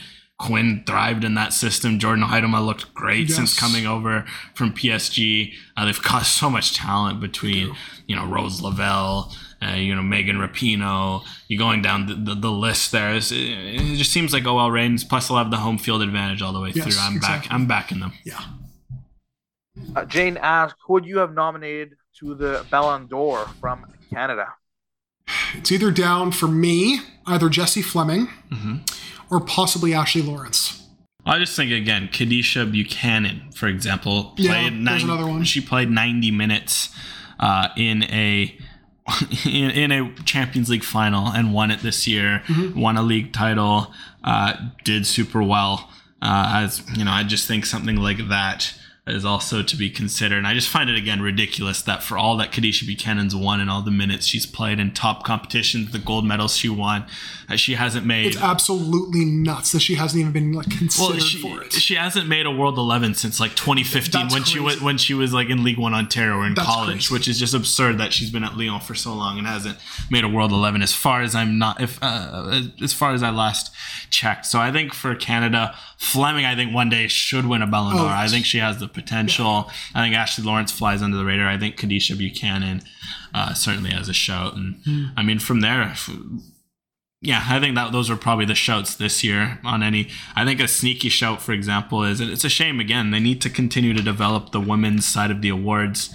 I'd love to see a- an award for best goalie because I think Kailen Sheridan could have genuinely been in the running uh, for you know a similar trophy to the Yashin Trophy Mm-hmm. uh, on the women's side. And I also would have loved to see the uh, young women's a U twenty one women's player That'd be award 'cause cool I too, feel like that would also be a fierce that could be Canadian battle. dominated. You never know. Yeah, it could be some Canadian potential Yeah. to, to look at there. So, again, lots of award debate to be had there.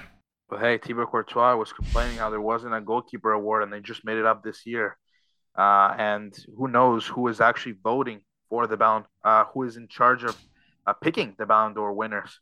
Surprised even that uh, Davies didn't even get nominated. I mean, best left back in the world, but uh, conversation for another time. It's a goal scorers award, It let's is, be honest. sadly. Uh, Etienne Collette, how would you rate the Can WNT's progress since the Olympics? I think things are trending in the right direction. I mean, results obviously are always nice. Four wins from four will always scream out at you in a good way. But I just think there's a lot of trends that people wanted to see are being developed. I mean, Canada's changed up their tactical identity. It's more of a 4 4 2, 4 2 3 1 now. Uh, they're they're having a different look in midfield. They're a lot more fluid. Uh, the, you know, they're trying to play a little bit more out of the back. Yep. They've really changed the way how they attack from the front line. Either they have that focal point with Evelyne Viens now, who is the main number nine, or you have Jordyn Huitema, who's developed a lot. It's a hold up play. They've really found a good role for Adriana Leon and these four games since she, you know, the, the since the uh, the summer. Pardon me. Uh, and it's promising because now, yeah, you, this is all without Ashley Lawrence. Hasn't played a minute. I mean, Kadisha Buchanan is, is now back, but she missed the one camp. Vanessa Gilles hasn't played a minute. Jayde Riviere still to consider.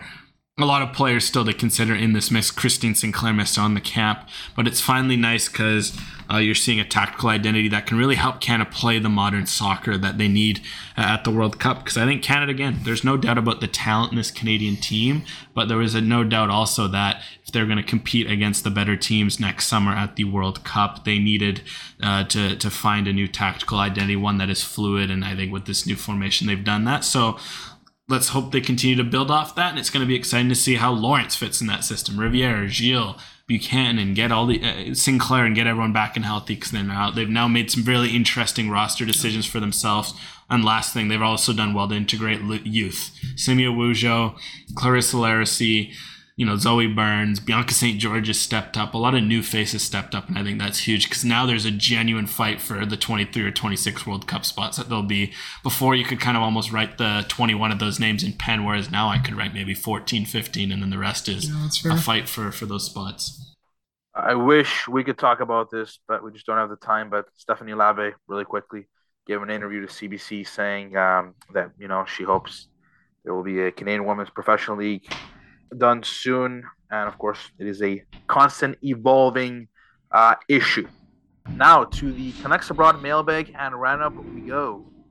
Fonzo Davies was back in Bayern Munich's lineup against Freiburg after recovering from a bruised skull and finished the full 90 in a 5 0 win on Sunday.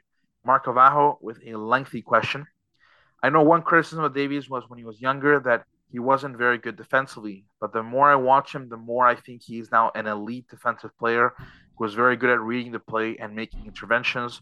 Do the numbers support this? And if he is an elite defensive player with a reasonable strategy against Belgium, be that we just glue him to De Bruyne to neutralize him, sure, by giving Davies this assignment, it will take away from our attack, but it could give us a better chance to secure a point. That is actually a very good question. So, in terms of the statistics, and it is a very good question, Mark, thank you for asking it. Davies has definitely improved defensively. If we look at certain metrics like his tackles, interceptions, they've always been very high, but his interceptions have gotten a lot higher over the last couple of years. I think he's now averaging about 2.88 per 90 in all competitions this year. I think he was a smidgen under two more often than not prior to this season.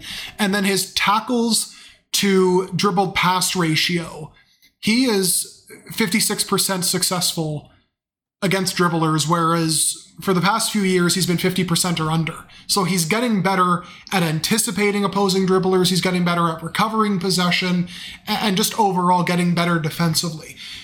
The man marking De Bruyne question is very fascinating.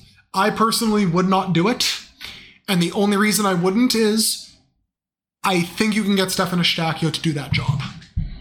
And he can kind of mark that zone off the ball myself. But it's a very fascinating question. I'm actually getting giddy thinking about this because this is something that tactical tactical nerds like to discuss. Oh, I'm a team. I love man mark. Like I love the idea of a man marking a different another team's player. It's not. It's an But would you do it with. Davies? That's the thing. I don't know if I would do it with Davies. I feel like I think they should do it.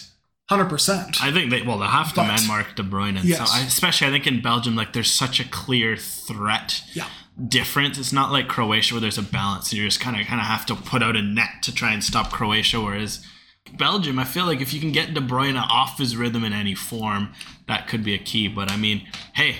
Maybe we're looking at this the wrong way. I have two names for you, Peter. If we're going to throw out the man marking discussion, Go for it. Sam Adekugbe Okay, yes, I like that. Yeah. and Alistair Johnston. Oh, okay. There we go. That's the answer.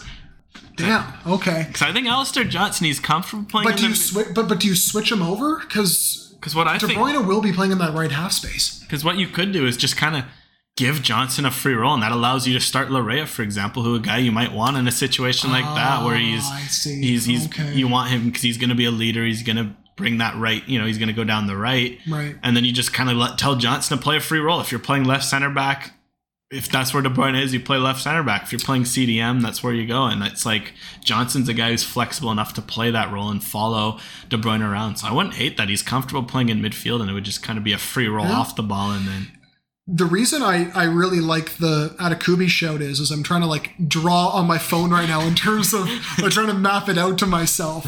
This is how seriously we're taking this question right now. The, the advantage to having Adekugbe do it is defensively we know he's very good. We know he has the pace to keep up with De Bruyne.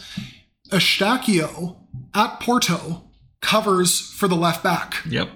So it works perfectly.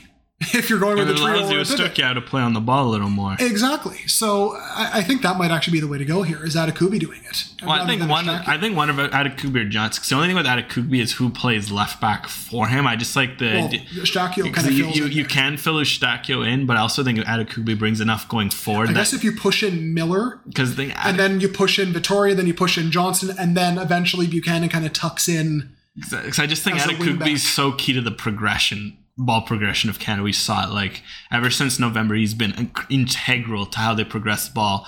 Whereas Johnson, I think, is a huge part of it. But say it's not like Montreal where everything runs through him at Montreal. And, and with Canada, everything kind of runs through Adekugbe, Buchanan, Davies from deep. I feel you could probably just. So that's why, plus with the fact that you can bring in Laryea, I just think Johnson might be a little more expendable into terms of his what you lose in the build up, and he can do the same job defensively as Adekugbe. But I think there's good arguments for both. I feel there is a way though to be able to bypass that because I think Well, unless could you just- play Laryea at left back as well to cover for Yeah, that, that's that's one possible solution. You could also just try to focus more down the right, but then Davies isn't really getting the ball unless you play Davies inverted. But I don't know if they do that. It's a great question though. It's it's very fascinating in terms of what they could do to Mark De Bruyne. But the Adekugbe shot's really good. I, I quite like that. Stephen Eustáquio, I mean, that's that's an interesting point as well because he's Canada's arguably he's Canada's most important player. You know, at least wasn't qualifying for me. Um, maybe not the most talented, but at the end of the day, I mean, you wanna you know kind of give him a chances to to go forward as he's you know kind of European career is taking off. We also saw a couple of uh, reports from Spain uh, linking Davies to the two Spanish giants. Uh, the always reliable and credible Marca reported that Real Madrid Davies as a Davies as a potential option, but only if he doesn't sign a new deal with Bayern. His current contract expires in 2025. Then the Barcelona-based newspaper Diario Sport uh, followed up and said that it's the exact same case of Barcelona, who view Davies as an option, as a possible option, but not in the short term, as a deal would be too complicated. Well, I would actually be in favor of uh, Davies spending his uh, entire European career, uh, if he can, at Bayern. What do you guys think? I feel like this is a win-win situation, to be honest. Because if you if you stay at Bayern, you get paid very well. You're playing for a top club, the, arguably one of the biggest clubs in the world. Well, not even arguably, it is one of the biggest clubs in the world. You're competing for Champions League titles. You're winning Bundesliga titles. That being said, if he were to go to Barcelona or Real Madrid, in terms of the overall league quality, you could argue it's maybe slightly better than the Bundesliga as a whole. Plus, you're playing for one of the Spanish giants. With that comes massive, massive exposure and a lot of prestige with it. Because then you're up for more awards. You, you know, all these other factors that you have to really consider. So, I, I feel like no matter what, you can't lose. I think he's fine where he is at Bayern, but if they get, say, a 90 to 100 million euro offer for Alfonso Davies and they're like, yeah, we can't turn this down, and he goes to Real Madrid or Barcelona, that's also totally cool.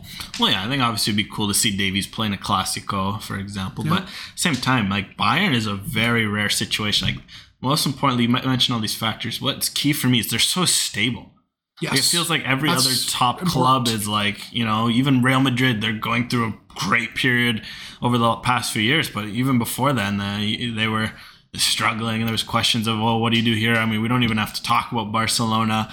We've seen in the Premier League how there's been so many ebbs and flows with every club not named Manchester City over the past five, six years. like Bayern's a pinnacle of stability. Even Juventus, we've seen how much they've fallen off the rails lately. Like Bayern's just so consistent because they have such a great board. Like it's fascinating to see how like they're so well bought in from the financial, from the marketing, from the like even a like a, uh, I think in this offseason you lose Lewandowski and you know this is a place where you got pressure, like, oh, you bowed out of the Champions League. What are you going to do? And they just were so calm and like, okay, we're going to get Sadio Mane for 30 million. We're going to get Ryan Gravenberch for 30 million. We're going to get Noussair Mazraoui for mm-hmm. 10, 20 million. Like, it's just such solid business. Like, it's such a well run, well oiled club. So I think for Davies to be part of that will be good for his career just in terms of stability. And he's going to compete with trophies. He's going to push. And he can really be a building block at, at, at Bayern. I just look at the way that guys like Kimmich, guys like Alaba, who have started similarly to Davies, how they've developed into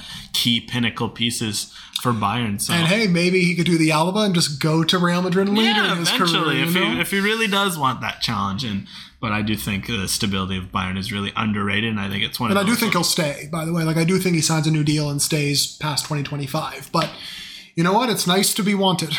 Oliver Kahn, a genius. Uh, however, I do have one thing to say though. Uh, Bayern are stable, yes, no doubt about that, but only because Bundesliga uh, bans uh, foreign um, investments. You know, otherwise, I do not. Well, they don't ban foreign investment. Just They- the they- 50 it's the plus 50 one. plus I don't one. think they would win it every year. No, but they, they they have the 50 plus one where 50% of the club's shares plus one has to be owned by the supporters. They can still have foreign ownership. A couple of Bundesliga clubs have foreign ownership. It's just that they don't own the majority. So yeah, that, that does certainly help. But again, that lends credence to the argument in that Well, so you know what you're going to get. And it's just so stable too, because yes, there's the oh they steal from other Bundesliga clubs, etc. But again, they're It's so actually cap- happening way less now. But Yeah, and even other it happens both ways. I mean, Leipzig, Dortmund, a lot of old Bayern players go the other way as well. And I just think they're just they've been so smart on the transfer market. Like there's not many teams in the world, for example, if you want to use an example, not many teams are willing to spend 15 million on an Alfonso Davies and turn him into a gem. That's true. And that's the sort of business that distinguishes them from the, the top teams. And right now, if you're looking around at top clubs, the only other top clubs that are really doing that sort of patient building, I'm talking like top super teams, it's sort of Man City. We're seeing that with like the Julian Alvarez kind of st- signings, those kind of, okay, this is a guy who's going to pay off in the long run. It's, I guess, Real Madrid now too, with them signing Camavingas, the Tchouaménis, the Rodrigos, the Viniciuses, and all those signs. But there's not many teams that want it. You look at Barca, for example, their spending spree. That's all on ready-made star talent. I mean, again, those are just differences that Bayern uses to their advantage to make it look like they're dominating the league. When Dortmund keeps putting up a great push, it's just a credit to how good Bayern is at mm-hmm. building a, this empire that they have. Etienne Collette, do you see Alfonso Davies in the top 30 nominees for the Ballon d'Or uh, next year? Well, I do feel that we just talked about this. It is a it is a an award for forwards and midfielders, but he does have solidly 10, 12 years left at the high high level. he should I'd make the team of the year. next At the very least, Oh, he should make the be team of making the World year. 11. Yes, he should be at least doing that. He should probably be among, because if you're thinking about who are the 30 best players in the world, and even if you split it up by position, Davies is going to be in the top 30 because he's one of the best left backs on the planet. But again, he's not going to be anywhere close to the podium because he's not a goal scoring forward or not a, you know, flair type midfielder. So unfortunately, he's not going to get it. Like if Manuel Neuer couldn't win it in 2014 as a goalkeeper, if like it took Croatia getting to a World Cup final and then Real Madrid basically winning everything for Luka Modric to get that Ballon d'Or. Don't know how Gianluigi Buffon didn't win in 2006, but Cannavaro, a defender, got it, rightfully so. He would be a solid 2006, but that's becoming rarer and rarer. So it's unfortunate, but that's going to be the reality of the situation. Certainly should make a World 11. But, but, but, also it's worth noting trophies. It's, I, I hate it because it makes it such a trophy driven narrative. But trophies does Yeah, make a difference because one thing is, I mean, a guy that I, I I- love dearly in terms of just watching and etc. Sadio Mane. He finished second in the Ballon d'Or race, and he did. it helped that he won a major trophy with Senegal. That Liverpool finished second in the. Honestly, if Liverpool won the Champions League final, there's a strong chance Sadio Mane wins. So I'm looking at Alfonso Davies, for example.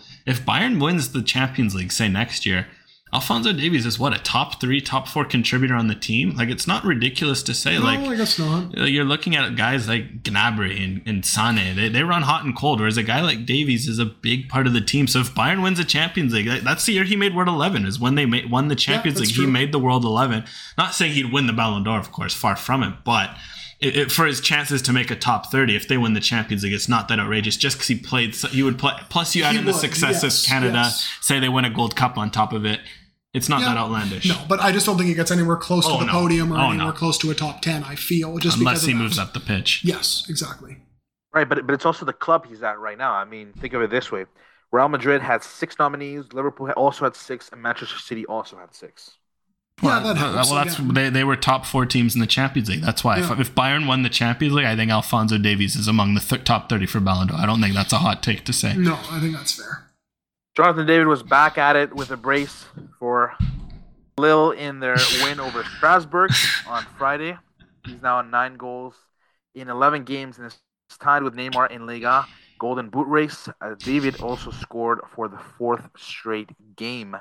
Uh, David also has been mentioned in recent transfer stories, first from Fabrizio Romano, uh, who suggested that Man United uh, should still consider signing him. Then Florian Plettenberg of Sky Sports Germany reported that Everton was very interested in a transfer in 2023, but there was no concrete offer, and David wants to join a top 12 club in Europe. Uh, he has a contract until 2025 with no release clause and an asking price of 50 million euros. Well, if he wants to go to a 12 top 12 club in Europe, uh, then you're definitely discarding uh, the likes of Everton. Uh, on the rise, Jonathan David has been rumored with the moves to Chelsea and Everton. Also, Fabrizio Romano has given him up high praises and links with Man United. Uh, where would you like to see him go or expect him to go? Man United wouldn't be terrible.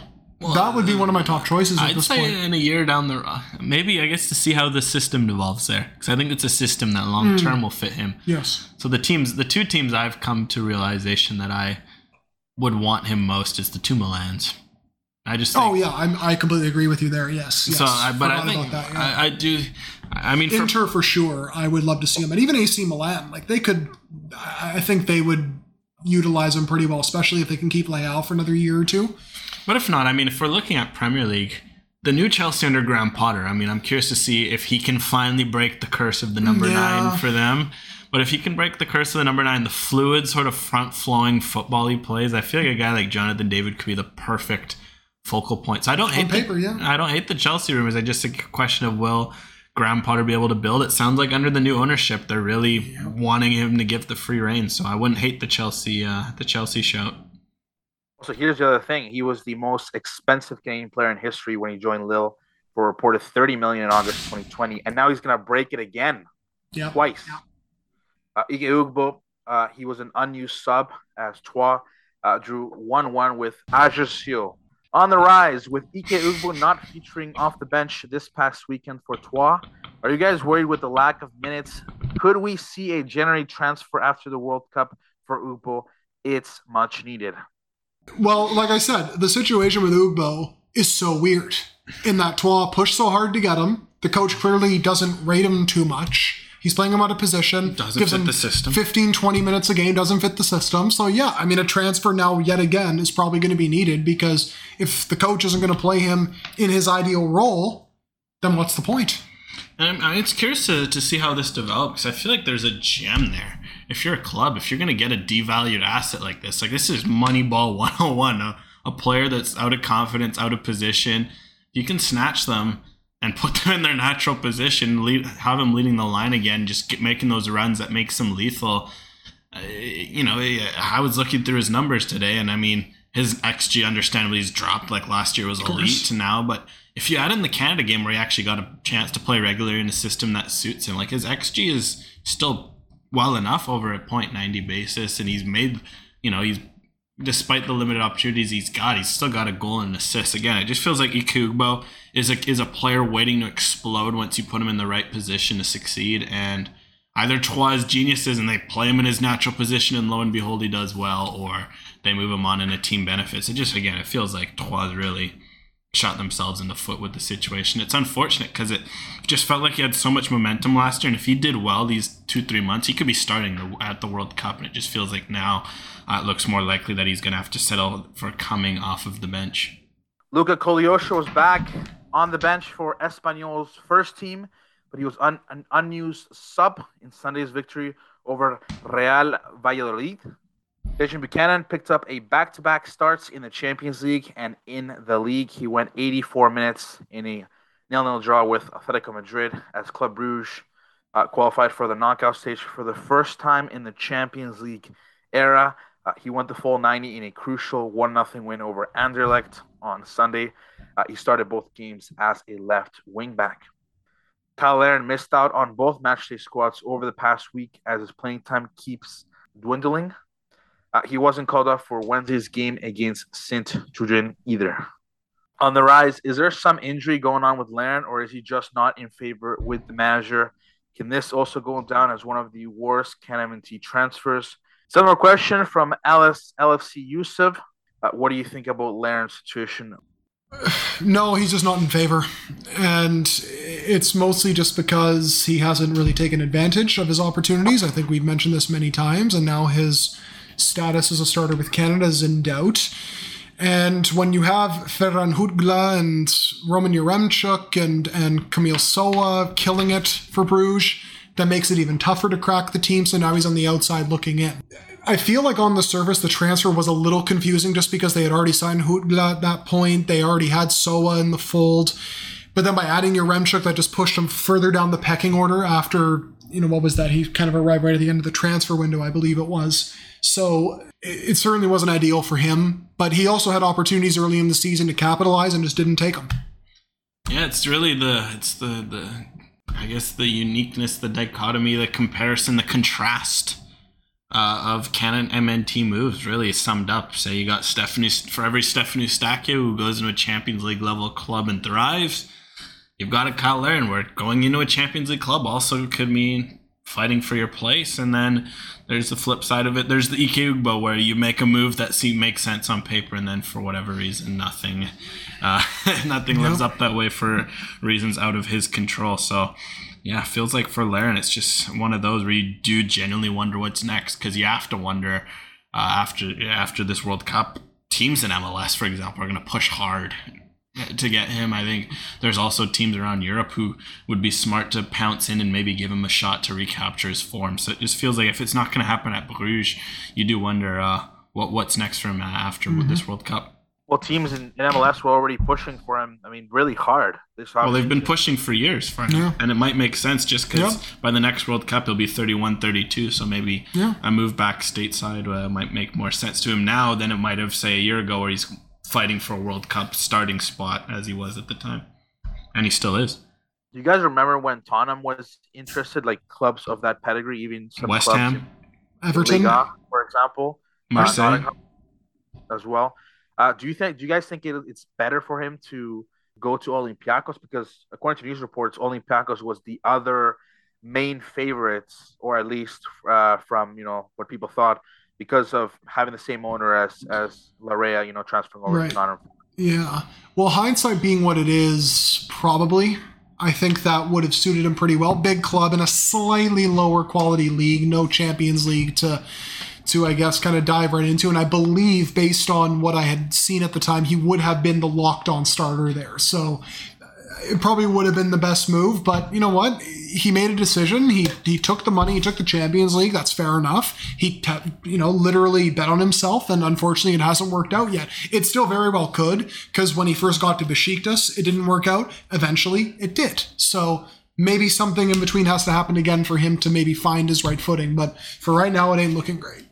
Also, this is his uh, second spell in the Belgian league. Uh, yeah. You know, he was on loan there uh, sold to Waregem in 2019-2020, uh, where he scored nine goals in 33 games in all competitions.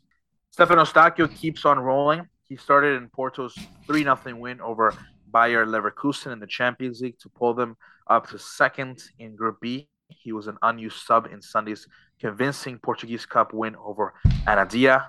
Uh, much needed rest for him. Uh, Steven Vitória started and scored for Chaves, but they lost 3 2 to lower league Valderes on Sunday. Uh, Junior Hoilett started this past week in the Reading's defeat to West Brom, but looked excellent, logging three key passes and was wreaking havoc throughout the game. He also started on Tuesday's match against Swansea. Theo Corbeanu was an unused sub for Blackpool over the weekend, but should be back in the lineup on Wednesday against Hull City. And after coming off the bench last week, Daniel Jebbison was not in Sheffield United's matchday squad again. Still no Atiba Hutchinson for Besiktas as he's still looking for his first appearance of the season after recovering from a preseason bone bruise. Sam Adekugbe played the entire second half for Hatayspor after a horrible performance from Kaan Kanak at left back. That probably bodes well for Adekugbe's chances of starting again. Uh, Amir Batyrev, the 20 year old Canadian Russian, uh, was an unused sub for Sochi in the Russian Premier League as they lost 2 0 to Kriya. Uh, Liam Millar, he played about 58 minutes off the bench in Thursday's Europa Conference League match against Slovan Bratislava. He replaced the injured Darian Males in a 3 3 draw. Uh, Millar didn't feature in the draw with Servette on Sunday, though. Another question from Vince Alvarado Are there any CanMNT players in the pool you're noticing that are receiving unfortunate regression in play in recent times? There's a reason this question is placed here.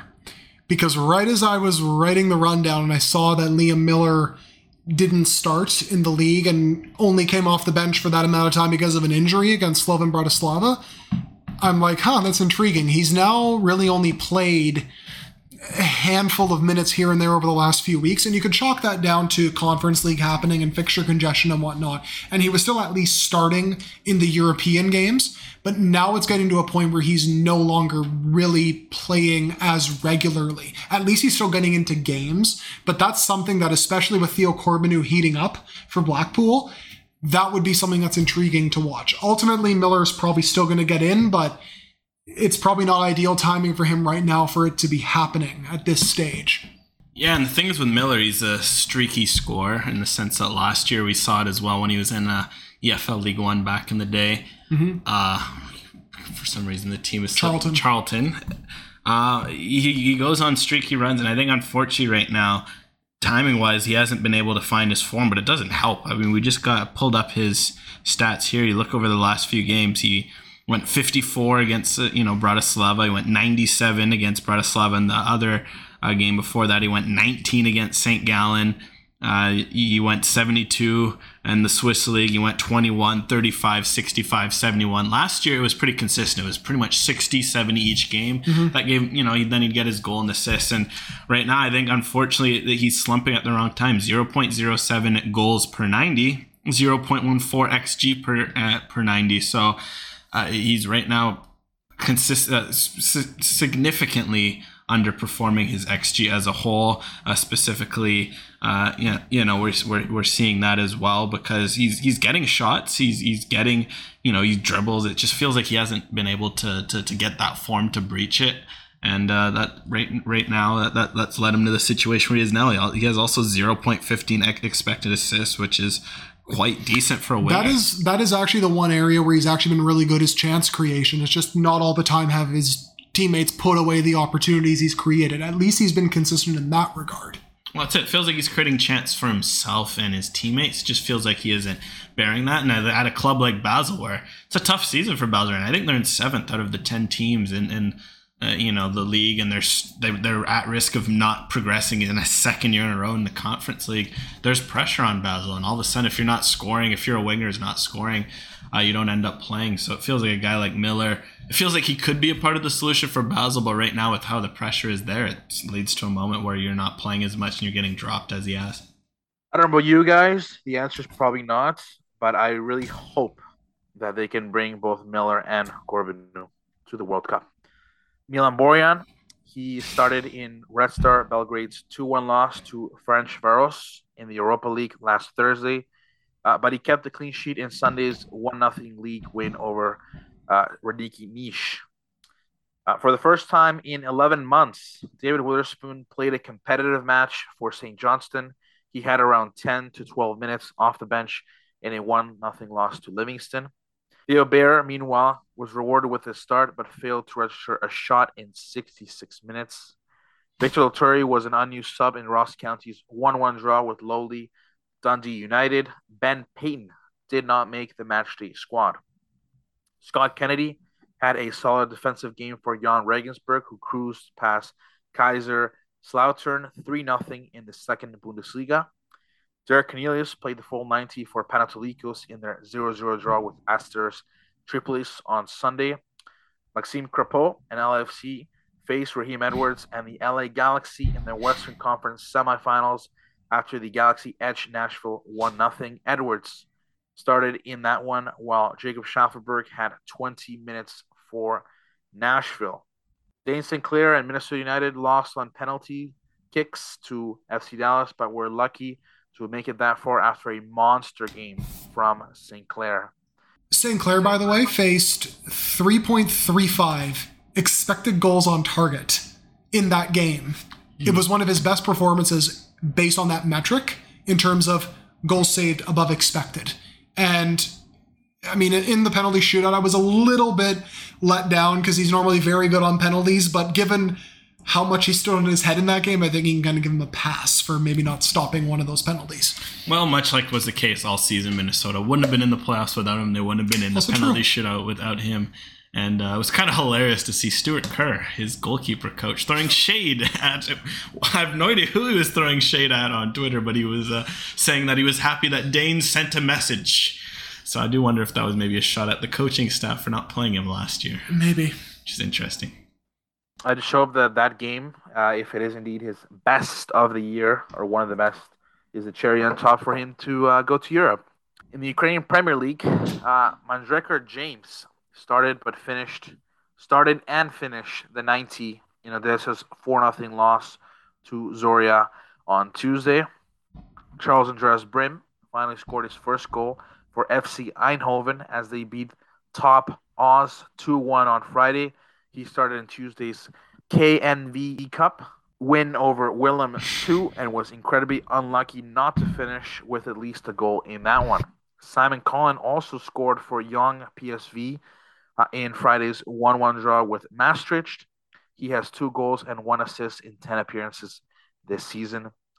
In League Two in France, Diadine Abzi had half an hour for Pau FC as they beat Annecy 2 0. And in League Two in England, Aribim Pepple had 10 minutes off the bench for Grimsby Town in their win over Stockport, Stockport County. Now, more to your listener questions. Paul Anderson, with the World Cup almost a month away and with the midfield looking a bit uncertain, do you see Arfield squeezing in, seeing that he was on one soccer and KG added him to his roster? So it seems like there might be a bit of interest. That that could be something. So everybody who saw that interview during the September window with Scott Arfield, they're clinging to that. Scott Arfield, I am sure would love to come back into the Canadian fold because they're at a World Cup, they're playing in marquee games. He's had to go through a lot of camps where they were playing minnows and you know he had to travel halfway across the world to play against those teams and whatnot i'm sure he'd love it but he's saying the politically correct and the right thing to do from a PR perspective. Of course, never say never, right? Like he just threw out a cliche trying to give a, a not controversial answer at the end of the day. That door is closed. It is slammed shut. It is locked in every way. There's no chance he's coming back. I know he's playing very well for Rangers. You have other replacements. David Wotherspoon just came back. He's probably going to get a World Cup spot the rest of the midfield's fine as it is. Arfield also did not mesh very well with the group by the end of his time in the national team. And I know that that is something that we are saying ad nauseum, but it's a massive factor. You can't mess with the camaraderie and the chemistry this close to a World Cup. So once he retired, for me, that was the end of it, and we can move on and I think never revisit the Arfield topic again, no matter what he says. And I, I do feel that the reason he said those things on One Soccer was to just not be controversial, not to stir the pot.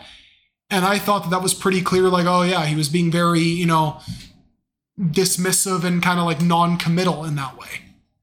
But if it wasn't for the camaraderie, if it wasn't for the uh, the teammate bonding thing that that Herman likes to talk about so much, I do think he does deserve at least a spot in the provisional squad. Oh yeah, no, no doubt. Like if he if he gelled with the team, I think he'd be more than worthy of getting called up still. But it, it is what it is now. So therefore, he's retired and the the door is closed. He'd be honestly starting. Probably, yeah, yeah. But What it has is what it is. Yeah. That's it, guys. No more Arfield from now on. Star. Can't help but notice Justin Smith has zero minutes for QRM. Could a Canadian club in MLS try to get him on loan in January? No, he hasn't really made matchday squads. He's made a couple this year so far, which is kind of a surprise. He's been playing for the reserves of QRM for the most part this year. It, it's been a disappointing loan because this was supposed to be his chance to kind of get some meaningful minutes in a quality league in League Deux, and it hasn't happened. I don't know if, if if there'd be a Canadian club who could take him and give him the meaningful minutes at this point. Possibly the Whitecaps could do it. Like I could maybe see that as part of a back three, maybe as like in the heart of the midfield, maybe next to Cubas or something, and then you can utilize a more attack-minded midfielder. But I think as part of a back three it would make the most sense. Otherwise, I don't really see it. I mean, I had the same thought as Star. Literally today, I just you randomly thought of Justin Smith. I'm like, could do alone. I just, yeah, I don't know. I mean, Montreal, they've got Karifa Yao, so that ain't happening. Toronto doesn't really seem to be set on playing a back three. I mean, if Vancouver, it wouldn't, I guess if you could find a way to get a player like that in, wouldn't hurt, I guess, to, uh, as, as a body to, to fill the roster, to develop, to grow. But either way, just Justin Smith needs to find a club that plays. I mean, you, you do wonder at in December if uh, if if Lille or not Lille, geez, if if Nice talked to Kiviri, uh, at, you know, at in December or January, be like, look, like what's going on? Like, is he playing? If not, we'll send him to a new club. Just because it feels like he there's somewhere that he should be playing in some form. So if it ain't gonna work at Kiviri, who's actually had a pretty good season, they've pushed up. Uh, they're out of the relegation zone, which is huge for them. They're a very small club uh, one that wants to avoid relegation. So if things aren't going to change, it might make sense to, to go with the Corbinell last year, where you move him to a better loan Yep. situation, one that uh, benefits all parties. And yet they announced him with the photo and everything, and you know, got hope. Um, him, I know it's tough already, practically nearly impossible. But if Justin Smith and Bilal had been playing up to now, you know, besides the professional squad uh, nomination, you know, I think it was already tough that they could go on to the World Cup anyways, even though a lot of people were suggesting that. Edward Honsing Wong, I noticed that Metcalf has been a starter at Stabæk July. Uh, thoughts on how he has done with promotion likely? Do you see Metcalf holding on to that spot in the top division in Norway? First of all, I'd like to state here for friend of the show, Beau Chevalier, that uh, there will be no Metcalf slander uh, this time because I was unnecessarily and quite uh, drastically harsh to Metcalf a couple of years ago for absolutely no reason. And I apologize to Beau and Patrick Metcalf. So, um, he has actually been very good for Stabæk this year since he came into the lineup. He has started in the heart of a midfield three, where he's almost been, as we like to say, Alex, a destroy and progress midfielder, maybe a bit more destroy than progress at this point, but that doesn't mean that he hasn't been good at progressing the ball. He's averaging about 5.2, 5.3 uh, deep progressions per 90 at Stabæk, which is pretty solid for a number six. So there's a lot to like there, and he's still very young. As long as he keeps getting regular minutes and then maybe makes that jump to Nor to the Norwegian top flight, which I think is very possible, then I think he can actually go on to have a pretty solid career, similar in a way to Adekugbe's rise. Yeah, he's 24, and you know it's not old for by soccer standards. And uh, I mean, you have to remember because of his he had that back injury when he was in his late when he was at, and then he ended up when he was at Whitecaps and he was around 18, 19. Then he went to UBC, and then he went to Whitecaps. He had a bit of a vagabond journey to where he is now, and you know, I mean, uh, you you look, he's also averaging 91.4% pass rate, which for a midfielder is quite high, and a lot of uh, more of them are forward than backwards. Uh, he has They are, yeah. yeah, something like eight, you know, averaging eight or nine forward passes uh, per 90 versus like half of that going backwards. So uh, there's a lot to like there. And if they can get promoted and hopefully can stick around because they got a new coach, Stabæk. Now they're at five points off of automatic promotion with two games to go. So their magic number is just one. So it's all but guaranteed. If that new coach sticks around and gives them trust, maybe he thrives next year and uh, his career really launches from there. Because, yeah, looking at his uh, you know, stats uh, since he's been at Stabæk. I mean, yeah, 91.5% pass accuracy. Uh, he's he wins 55% of his duels, which is a very high rate, especially for a midfielder. Uh, you, you, know, you look at all the defensive stat. He has 3.5 interceptions per 90. He's winning a lot of aerial duels as well, defensive duels. And then you go over to the passing. Uh, you know, there's a good amount of passes into the final third, passes in the penalty area, forward pass where it passes versus back pass. Like he's doing a good job of progressing the ball. So someone I'm always keeping an eye on is a former Whitecap, the 24 year old Metcalf, and uh, it's just nice to see him thrive in his natural position because obviously at Vancouver they decided he was a right back for no good reason, which made no sense. Or would occasionally play him as a box to box guy as part of a double pivot, and I'm like okay, but you're also throwing him right into the fire against Kansas City away. Why are you doing that? Like, yeah, and then you have Michael Baldisimo as well. Looks best in a three man midfield. You couldn't at least try Pet Metcalf and Baldisimo. Met Metcalf doing the destroying, Baldisimo doing the passing. I still don't know why I was so harsh to Patrick Metcalf. I'm still trying to think about this. It was just so uncalled for. Peter looking at his mistakes as a young journalist don't we all? Not this was a couple of years ago. I wasn't even that young. That that was the crazy part. I was just so rash. But I apologize to Patrick. Arch Stanton seventy nine. Can you provide some commentary on Malcolm Johnston at Maryland? Alistair Johnston's brother, who went on the show and said that his brother might even be better than him. Yeah, he did. And to be honest, based on the, the little bit of film I've seen of him, I can see why he is. Um, he's much like his brother. He's playing as a number six or as part of a double pivot. And the fluidity he has moving with the ball, it's much more advanced than Johnston at that age, I have to say. And that's what's most impressive. And he has very good vision, progresses the ball nicely, um, pretty active in terms of covering a lot of ground, which is very encouraging to see. All a big reason why he is actually going to be a first round pick. At least that's what he's projected to be in the 2023 draft. Yeah, I mean, good numbers uh, so far this year uh, for Maryland. Scoring 0.23 goals per 90, 0.15 xG, which he's a for for Wing, he's their leading scorer this year yeah, too. For for a winger slash attacking midfielder, that's not bad. No, he's not out and out number nine. Uh, you, you know, you, you look at some of the other uh, numbers, good dribbler and good crosser. So there's some intriguing numbers there from what I've seen of the film. Potentially exciting player. He's someone you should target. I just feel like for the super draft, it's such a crapshoot. Why, as we've seen with the Whitecaps, for example, waste these picks on these players you end up never hearing who disappear versus why not give it a chance to a Canadian like a Malcolm Johnston to round out your roster, maybe start in MLS Next Pro and move from there. So hopefully hopefully he's a guy that all three Canadian MLS teams are looking at could be maybe a shrewd draft pick. Cause yeah, mm-hmm.